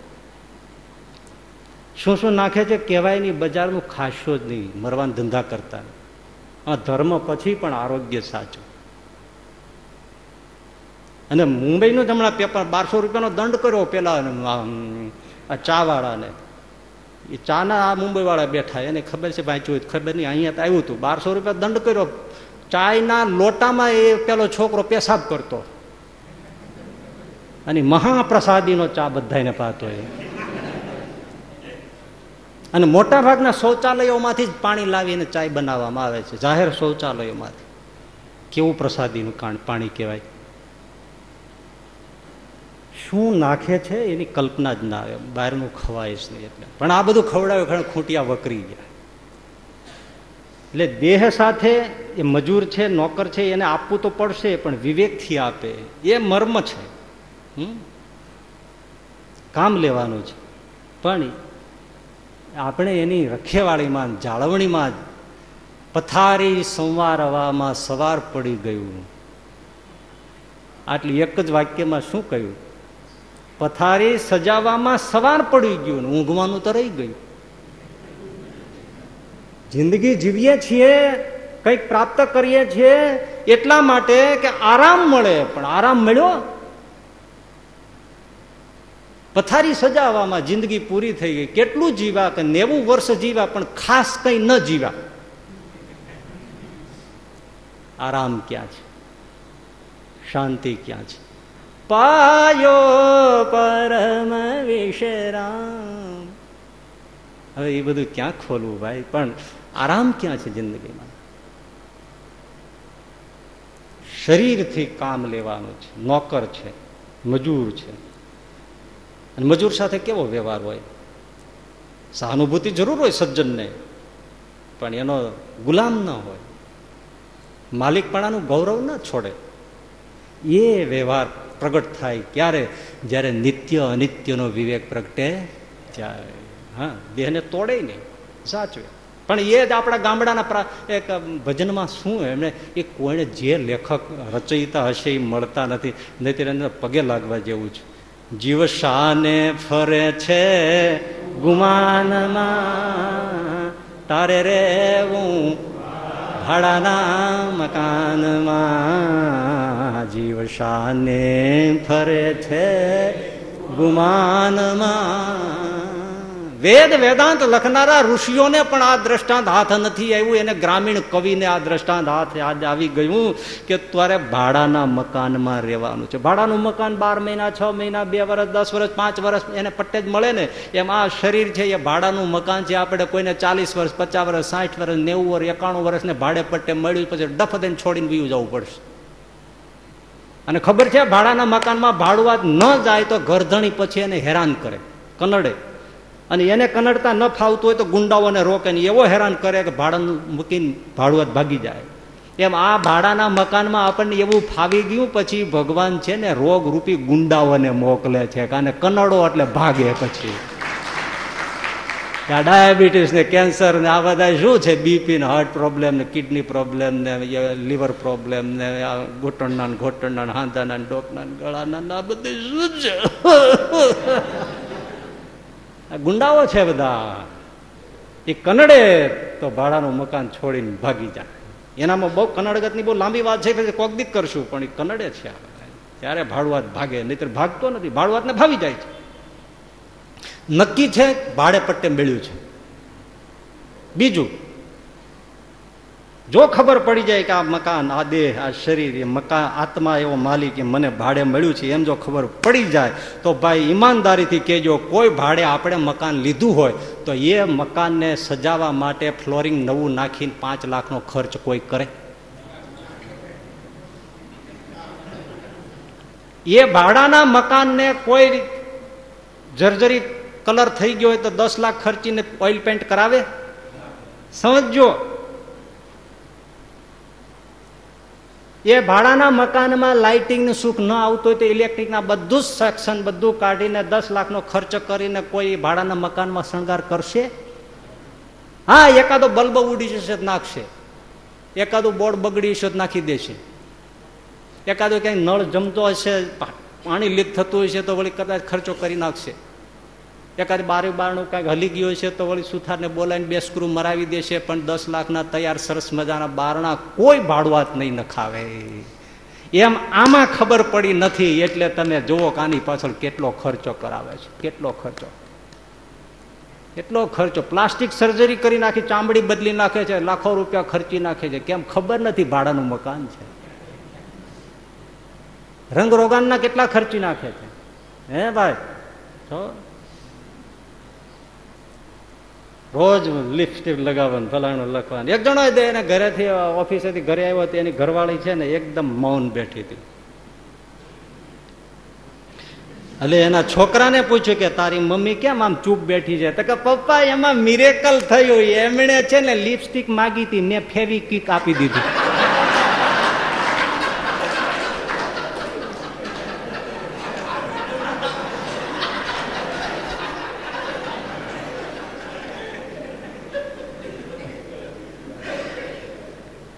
કેટલા શણગાર થાય છે જો આ ભાડાના મકાનમાં શણગારમાં. એ ભાઈ સવારમાં બાથરૂમમાં ઘૂસી જાય તો કલાક સિવાય કોઈ નીકળતો નથી. શું કરે છે? શણગાર ચાલે છે. વાળ કાળા કરે ને, ફલાણા કરે ને, મહેંદી રંગે ને, ઓલું રંગે ના કરે ને, તે કરે ને, નખ રંગે ને, પગના રખે ને, ઓલા રંગે ને, ઓલી નેઇલ પોલિશ રિમૂવર લઈ આવે ને, ફલાણું લઈ આવે ને, હેરને આમ પેલું કરવા માટે કેટલાય ગૂંચળા લટકતા હોય, હીટિંગના ને ફલાણાના ને તેલા ને તેલા. આપણે જોઈને થાય કે આપણે સર્પના ગૂંચળા રાખ્યા શકશો? આવું બધું કરે જ છે. હમ એક બેન છે ને માંદી પડી, સિરિયસ થઈ ગઈ, હોસ્પિટલમાં હતી અને ઓપરેશન સિરિયસ હતું. એ ઓપરેશન આમ ડૉક્ટર એને એનેસ્થેસિયા આપી, એક ક્ષણે પેલી બાઈ આમ થોડી શિવ ભક્ત એટલે ઓમ નમઃ શિવાય નમઃ શિવાય નમઃ શિવાય કરતા ડફ દઈને એનેસ્થેસિયા આમ જતી રહી. પણ શિવ ભક્તનો ભાવના કરીને શિવમાં શિવ એને સ્વપ્નમાં આવ્યા અને બોલ્યા, બેટી જરાય ગભરાઈશ નહીં, તને સારું થઈ જશે, હજી તારે ત્રીસ વર્ષ દસ મહિના અને બે દિવસ જીવવાનું છે. જરાય ગભરાશ નહીં. શિવ બોલ્યા પછી શું કાળ બોલે પછી તગનભાઈ, અને એને શિવે સપનામાં આવી રીતે અભાન અવસ્થામાં એને દર્શન આપીને વાત કરી. મહિલા ખુશ થઈ ગઈ, પછી ભાનમાં આવી પણ ખુશ ખુશ ખુશ. શિવે કહ્યું તારે ત્રીસ વર્ષ દસ મહિના અને બે દિવસ જીવવાનું છે, લેર કરી મુંજાઈશ નહીં. ખરેખર સાજી થઈ ગઈ, એકદમ હટ્ટાકટ્ટા થઈ ગઈ. ઓફિસ હોસ્પિટલમાંથી રજા આપી એટલે પહેલી જ બ્યુટી પાર્લરમાં એ ગઈ. બ્યુટી પાર્લરમાં જઈને એવો મેકઅપ ના ત્યાં બધું કરે, સજ ધજ કરી અને પછી ઘરે ચાલતી થઈ. નજીકમાં ઘરે છે, હાલતી ગઈ. એમાં જ રસ્તો ક્રોસ કરતા સામેથી માર માર કરતી ફોર વ્હીલ ગાડી આવી અને પેલી મહિલા ભટકાણી, હાચડી ગઈ, બુડી ફૂરચા થઈ ગયા, ત્યાં ત્યાં ગૂંચો વળી ગઈ, મરી ગઈ, પતી ગઈ. મગજમાં ખીજ ચડી ગઈ કે મને શિવે કહ્યું હતું ત્રીસ વર્ષ દસ મહિના અને બે દિવસ જીવવાનું છે અને લોચો કાઢી નાખ્યો. અને ત્યાં શિવની મુલાકાત થઈને શિવને કહ્યું મહારાજ હું ભક્ત છું એટલે કાટલો નથી પકડતી, પણ તમે જ બોલ્યા હતા ને ત્રીસ વર્ષ દસ મહિના બે દિવસ તારે જીવવાનું છે, આ ગોટો કેમ વળી ગઈ? તો કે એમાં બેટી મારી ભૂલ નથી, ભૂલ તારી છે, તે મેકઅપ એવો કર્યો હતો ને હું તને ઓળખી ન શક્યો.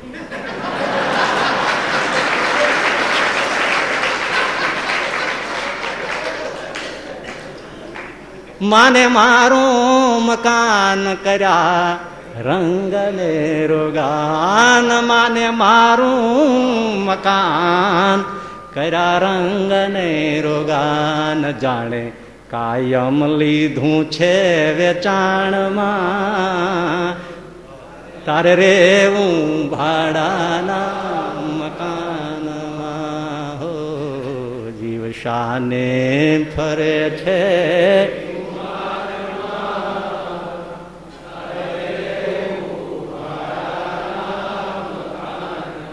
જો સમજાઈ જાય કે આ ભાડાનું મકાન છે તો આવો ખર્ચો આવો સમયનો વ્યય કોઈ કરે નહીં.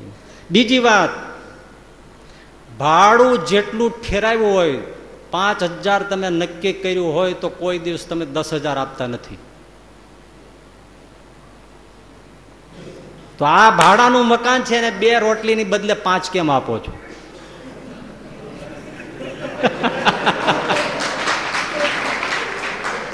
શાને ફરે છે ગુમાલમાં, તારે રે હું ભાડા. એક ગુલાબ જાંબુની જરૂર હોય તો દસ કેમ વયા જાય?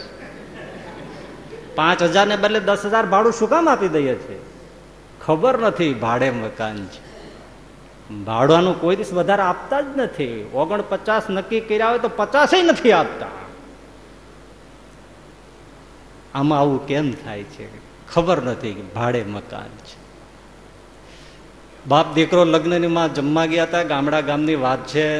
જમવા બેઠા, પંક્તિમાં મીઠાઈઓ બધી પીરસાઈ, બાપ દીકરો જમવા માંડ્યા હતા. છોકરાને થોડી થોડી વારે પાણી પીવાની ટેવ. જેવું પાણી પીધું એટલે બાપુજી બાજુમાં બેઠા ફેરવીને એક બે લાફા મારતી હતા.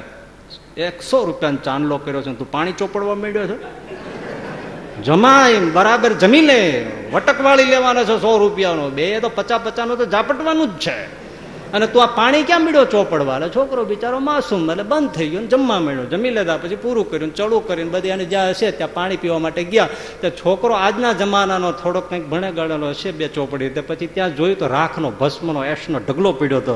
તો છોકરાના હાથમાં પાણીનો ગ્લાસ હતો, એને પેલા રખલા રાખના ઢગલા ઉપર પાણી નાખ્યું. એટલે બાપાએ કીધું શું રમત કરે? રમતની બાપુજી તને બતાવવું છે. શું? તો કે જો બીજો ગ્લાસ નાખ્યો. શું થયું? તો જો રાખમાં ખાડો પડી ગયો ને પાણી નાખ્યું તો. હું પાણી એટલે પીતો હતો, પાણી પી એટલે વધારે જમાય, તો બીજા બે લાફા ઠોક્યા, મને કેમ ના કીધું?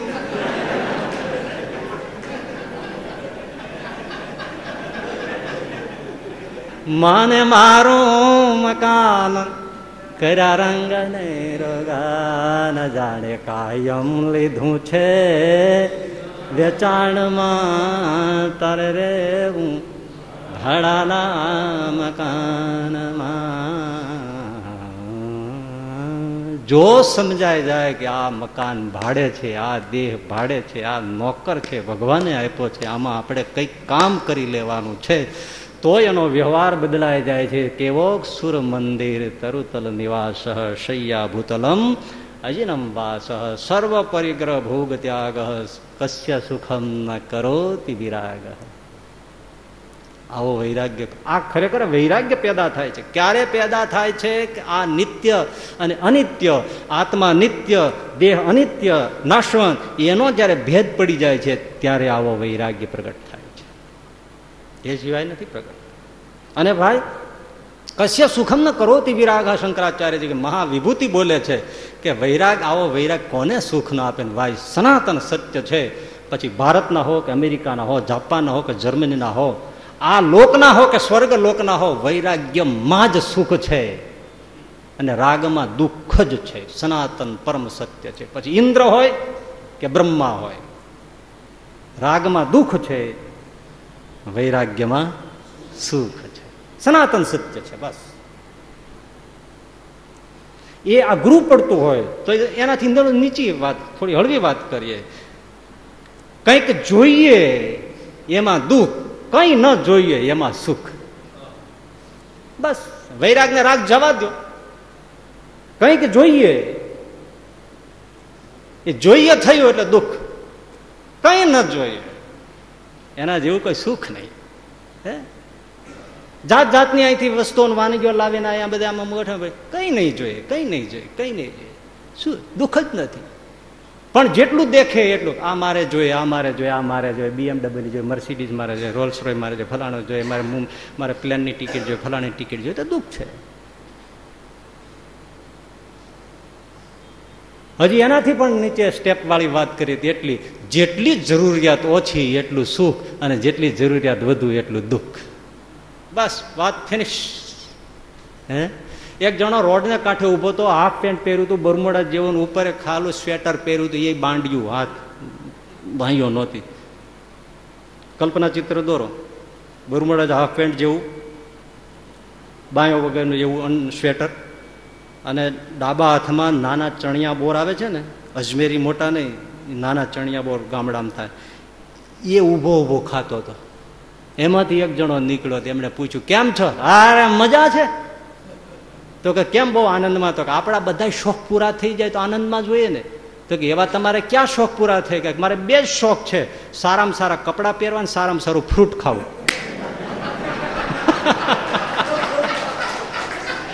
આને દુઃખી કોણ કરે? લ્યો, ચણિયા બોરમાં સારામાં સારું ફ્રૂટ આવી ગયું ને હાફ પેન્ટમાં બધા જ વસ્ત્રોના શોખ પૂરા થઈ ગયા. હે ભાઈ, લેવિસનું જીન્સ પેન્ટ જોઈ એને દુઃખ છે, પણ આ બરમુડામાં જોઈએ કોને દુઃખ છે?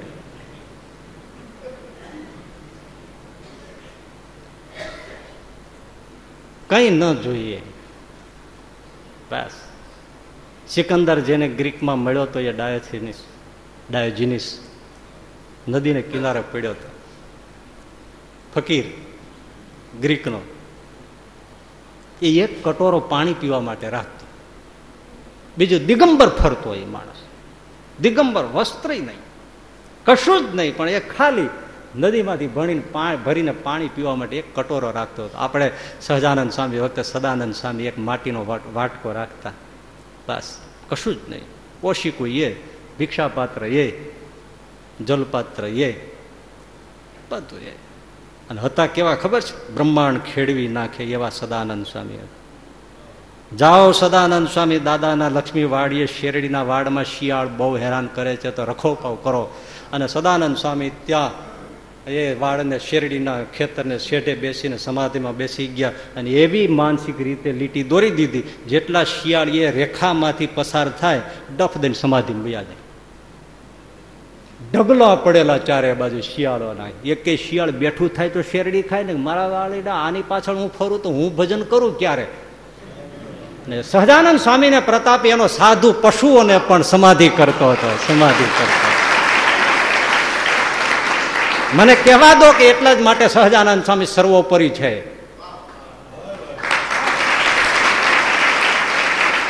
સહજાનંદ સ્વામીને સમાધિ થતી એ વાત ભૂલી જાઓ, એ બીજાને કરાવતા હતા એ ભૂલી જાઓ, એના સાધુઓને સમાધિ થતી તે ભૂલી જાઓ, પણ એનો એક સામાન્ય સાધુ પશુઓને પણ સમાધિ કરતો હતો એ યાદ રાખજો, એ સર્વોપરી છે.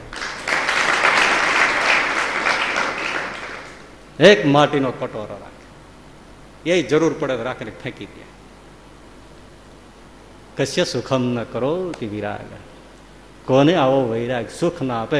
દસ જીને એક કટોરો રાખતો પાણી પીવા માટે, પણ એક વાર એને નદીને કિનારે આમ બેઠો હતો, સવારનો દેવની કૃપા જેવો તડકો પડતો હતો, અને કટોરો ભરી અને દાદાજીને પાણી પીવા જતો હતો. એ જ વખતે કૂતરો આવ્યો અને કૂતરાએ સીધું નદીમાં પાણી પીધું. ડાય જીનેશે પાત્રનો ઘા કરી નાખ્યો. એ કૂતરો પણ પાત્ર વગર જળ પીતો હોય તો ડાય જીનેશને પાત્રની જરૂર નથી.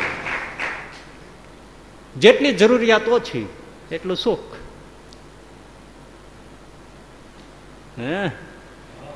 ત્યારે ભારતીય એર કન્ડિશનમાં તમને ઘર ઘર ઘર અવાજ આવે છે. જાપાનીઝ જોઈશે દુઃખ.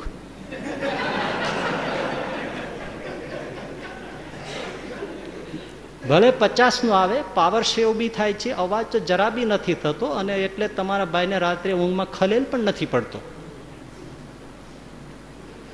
ભાઈને બિચારાને કશું નથી, તમને ભાવતો નથી. ભાઈને તો તકલીફ પડે છે બિલ ભરવાની.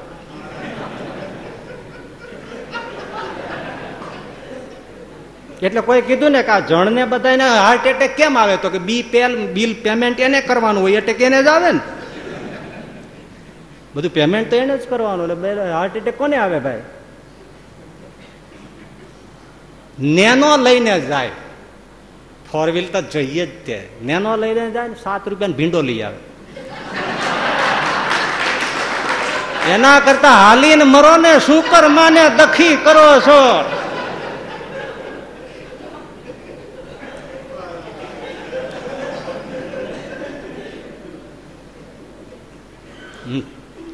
ડાયને જશે કટોરો ફેંકી દીધો. The more you have, the less you are. The less you have, the more you are. જેટલું આપણી પાસે વધારે એટલા આપણે વ્યક્તિત્વની દ્રષ્ટિએ ઓછા છે, સુખની દ્રષ્ટિએ પણ ઓછા છે. શ્રીજી મહારાજ ઘેલાશાના બરવાળાથી આગળ જતા હતા, સાથે એક બે પાર્ષદો હતા. તે એક ગામ આગળ આવ્યું તો બપોર થઈ ગયા હતા. વચ્ચે ગામને પાદરે એક વિશાળ વરટ વૃક્ષ જોયું. મહારાજ કે આપણે આપણે એ તરફ જઈએ. ત્યાં જોયું તો એમના સાધુઓ બેઠા હતા, ભિક્ષા કરી લીધી હતી. કોઈ ભજન કરતા હતા, કોઈ આડે પડખે થયા હતા, કોઈ શાસ્ત્રનું વાંચન કરતા હતા. શ્રીજી મહારાજ માણકી ઉપરથી નીચે ઉતર્યા, સાધુઓને પ્રણામ કર્યા અને એટલું જ બોલ્યા, સંતો તમારા જેવું સુખ દુનિયામાં કોઈને નથી. હું ભગવાન છું પણ હજી હું ભોજન પામ્યો નથી. તમે ભિક્ષા માગીને ભોજન કરીને આરામ ફરમાવો છો. તમારા જેવું સુખ મેં કોઈને આપ્યું નથી. સુખે મારું ભજન કરો છો, અખંડ મને ચિંતન કરો છો, આંખની પલક બંધ થાય ખુલે તો મારી મૂર્તિને ભૂલતા નથી. સંતો તમને પ્રણામ છે, તમારા જેવું સુખ મેં કોઈને આપ્યું નથી. કશ્ય સુખમ ન કરોતિ વિરાગ. કઈ ના જોઈએ. ચાહ ગઈ ચિંતા મીટી મનવા બે પર વાહ. ચાહ ગઈ ચિંતા મીટી મનવા બે પર વાહ. જીસે કછું ન ચાહીએ વો તો શાહન કા શાહ. એક સાધુને એક જણાએ પૂછ્યું કે બાપજી કેમ છે? તો બાદશાહ છું. પલાઠી વાળી થી આમ બેસી ગયો. આ વિડીયો કદાચ નહીં આવે, કારણ કે ફિક્સ કરે છે, આટલું જ દેખાડે, બીજું કાંઈ દેખાડે નહીં. એટલે નિરાત જીસે કછું ન ચાહીએ હવે તો શાહન શાહ. કઈ ચાહ હોય તો ઊભું થવું, બેસું, માથાકૂટ, કશું જ ચાહ નહીં. બાદશાહ છું પણ અડધો કલાકને છોડીને સાડી ત્રેવીસ કલાકનો બાદશાહ છું. તો પેલો ચક્કરમાં પડી ગયો, બાપજી બાદશાહ કહો છો અને સાડી ત્રેવીસ કલાકનો બાદશાહ, અડધી કલાકના બાદશાહ નહીં, એનો અર્થ શું? તો કે અડધી કલાક માટે ભિક્ષા માટે આમ હાથ કરવો પડે છે ને ત્યારે મારી બાદશાહ હાથને કલંક લાગે છે, બાકી સાડી ત્રેવીસ કલાક બાદશાહ છું. જીસે કછું ન ચાહીએ વો તો શાહન કા શાહ. કશ્ય સુખમ ન કરોતિ વિરાગ. The less you have, the more you have. વાતમાં એટલો આનંદ આવતો હશે તો જીવન જીવતા હશે અને કેટલો આનંદ આવતો હશે.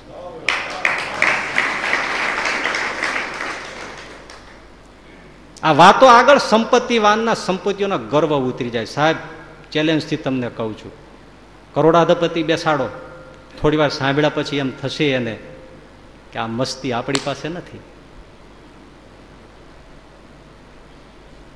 કારણ કે જીવનમાં તમે વિચારો, મારીને તમારી જિંદગીની પાર્ટીને તપાસીએ. આપણી પાસે જ્યારે બહુ જ ઓછું હતું ત્યારે સુખના ધોધ હતા, અને જેમ જેમ જેમ આવતું ગયું, વસ્તુ બધી બધી બહુ છે પણ સુખ નથી, એના જેવો સુખનો ઘડકો નથી. જે આનંદ આવતો હતો, કશું નહોતું, કોઈ ચિંતા નહોતી, ત્યારે જે આંબલી પીપળી રમતા હતા, પીપળાને ડાળીએ ચડીને જે પીપળની પેપડી ખાતા હતા, જે આનંદ આવતો હતો, તળાવની પારે ધૂબકા મારતા હતા, ટેન્શન વિધાઉટ ટેન્શન, એવો આનંદ અત્યારે નથી. ભલે વોટર પાર્કમાં જાઓ, સુખ નથી, સુખ ઘટી જાય છે, સગવડતા વધી જાય છે, બેશક સગવડતા વધી જાય છે, સુખની માત્ર. આ સર્વે કરવા વાળાને તમે જુઓ ને, સુખના સુખ સારામાં સારા સુખી દેશ ક્યાં, તો ડેનમાર્ક આવે, આ ડેનમાર્ક નહીં પણ બીજા બાંગ્લાદેશ આવે, એવા બધા આવે. બોલો, આફ્રિકાના અમુક દેશ આવે. કેમ? કઈ ચિંતા નહીં, મળે એટલું ખાઈ લેવાનું, સુઈ જવાનું, ચિંતા જ નહીં કાંઈ. જ્યાં મળે ત્યાં આપણે એસીમાં ઊંઘ ના આવે, ઓલાને ફૂટપાથ ઉપર ઊંઘ આવે. કેવી? તમે હલબલાવ તો ઉઠે નહીં. તો ખરેખર સુખ તો ઊંઘમાં જ છે ને, કે એસીમાં છે? એસીમાં સુખ હોય તો માથું ઘાલીને ઊંઘ આપી જવી જોઈએ ને. સુખ તો ઓશિકામાં હોય તો ઓશિકો સારું મૂકે તો આવી જવી જોઈએ ને, નથી આવતી. પેલાને ઓશિકાના પાણા ઉપર ઊંઘ આવી જાય છે. કસ્ય સુખમ ન કરોતિ વિરાગ.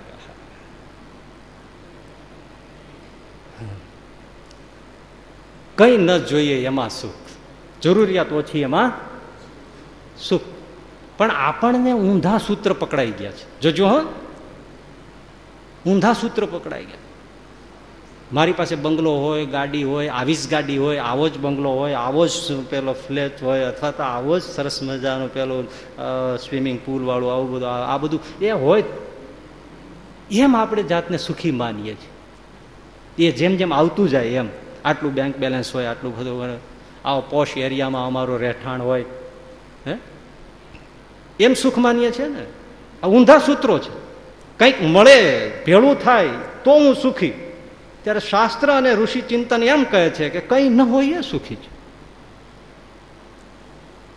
ઊંધા સૂત્ર પકડાઈ ગયા છે, અને હકીકતમાં ઊંધા સૂત્ર પકડાઈ ગયા છે. કંઈ હોય છતાંય જીવ અંદરથી તમારો હા નહીં પાડતો હોય કે સાલું હોય તો સુખ તો આવે છે, એમ થાય જ ને.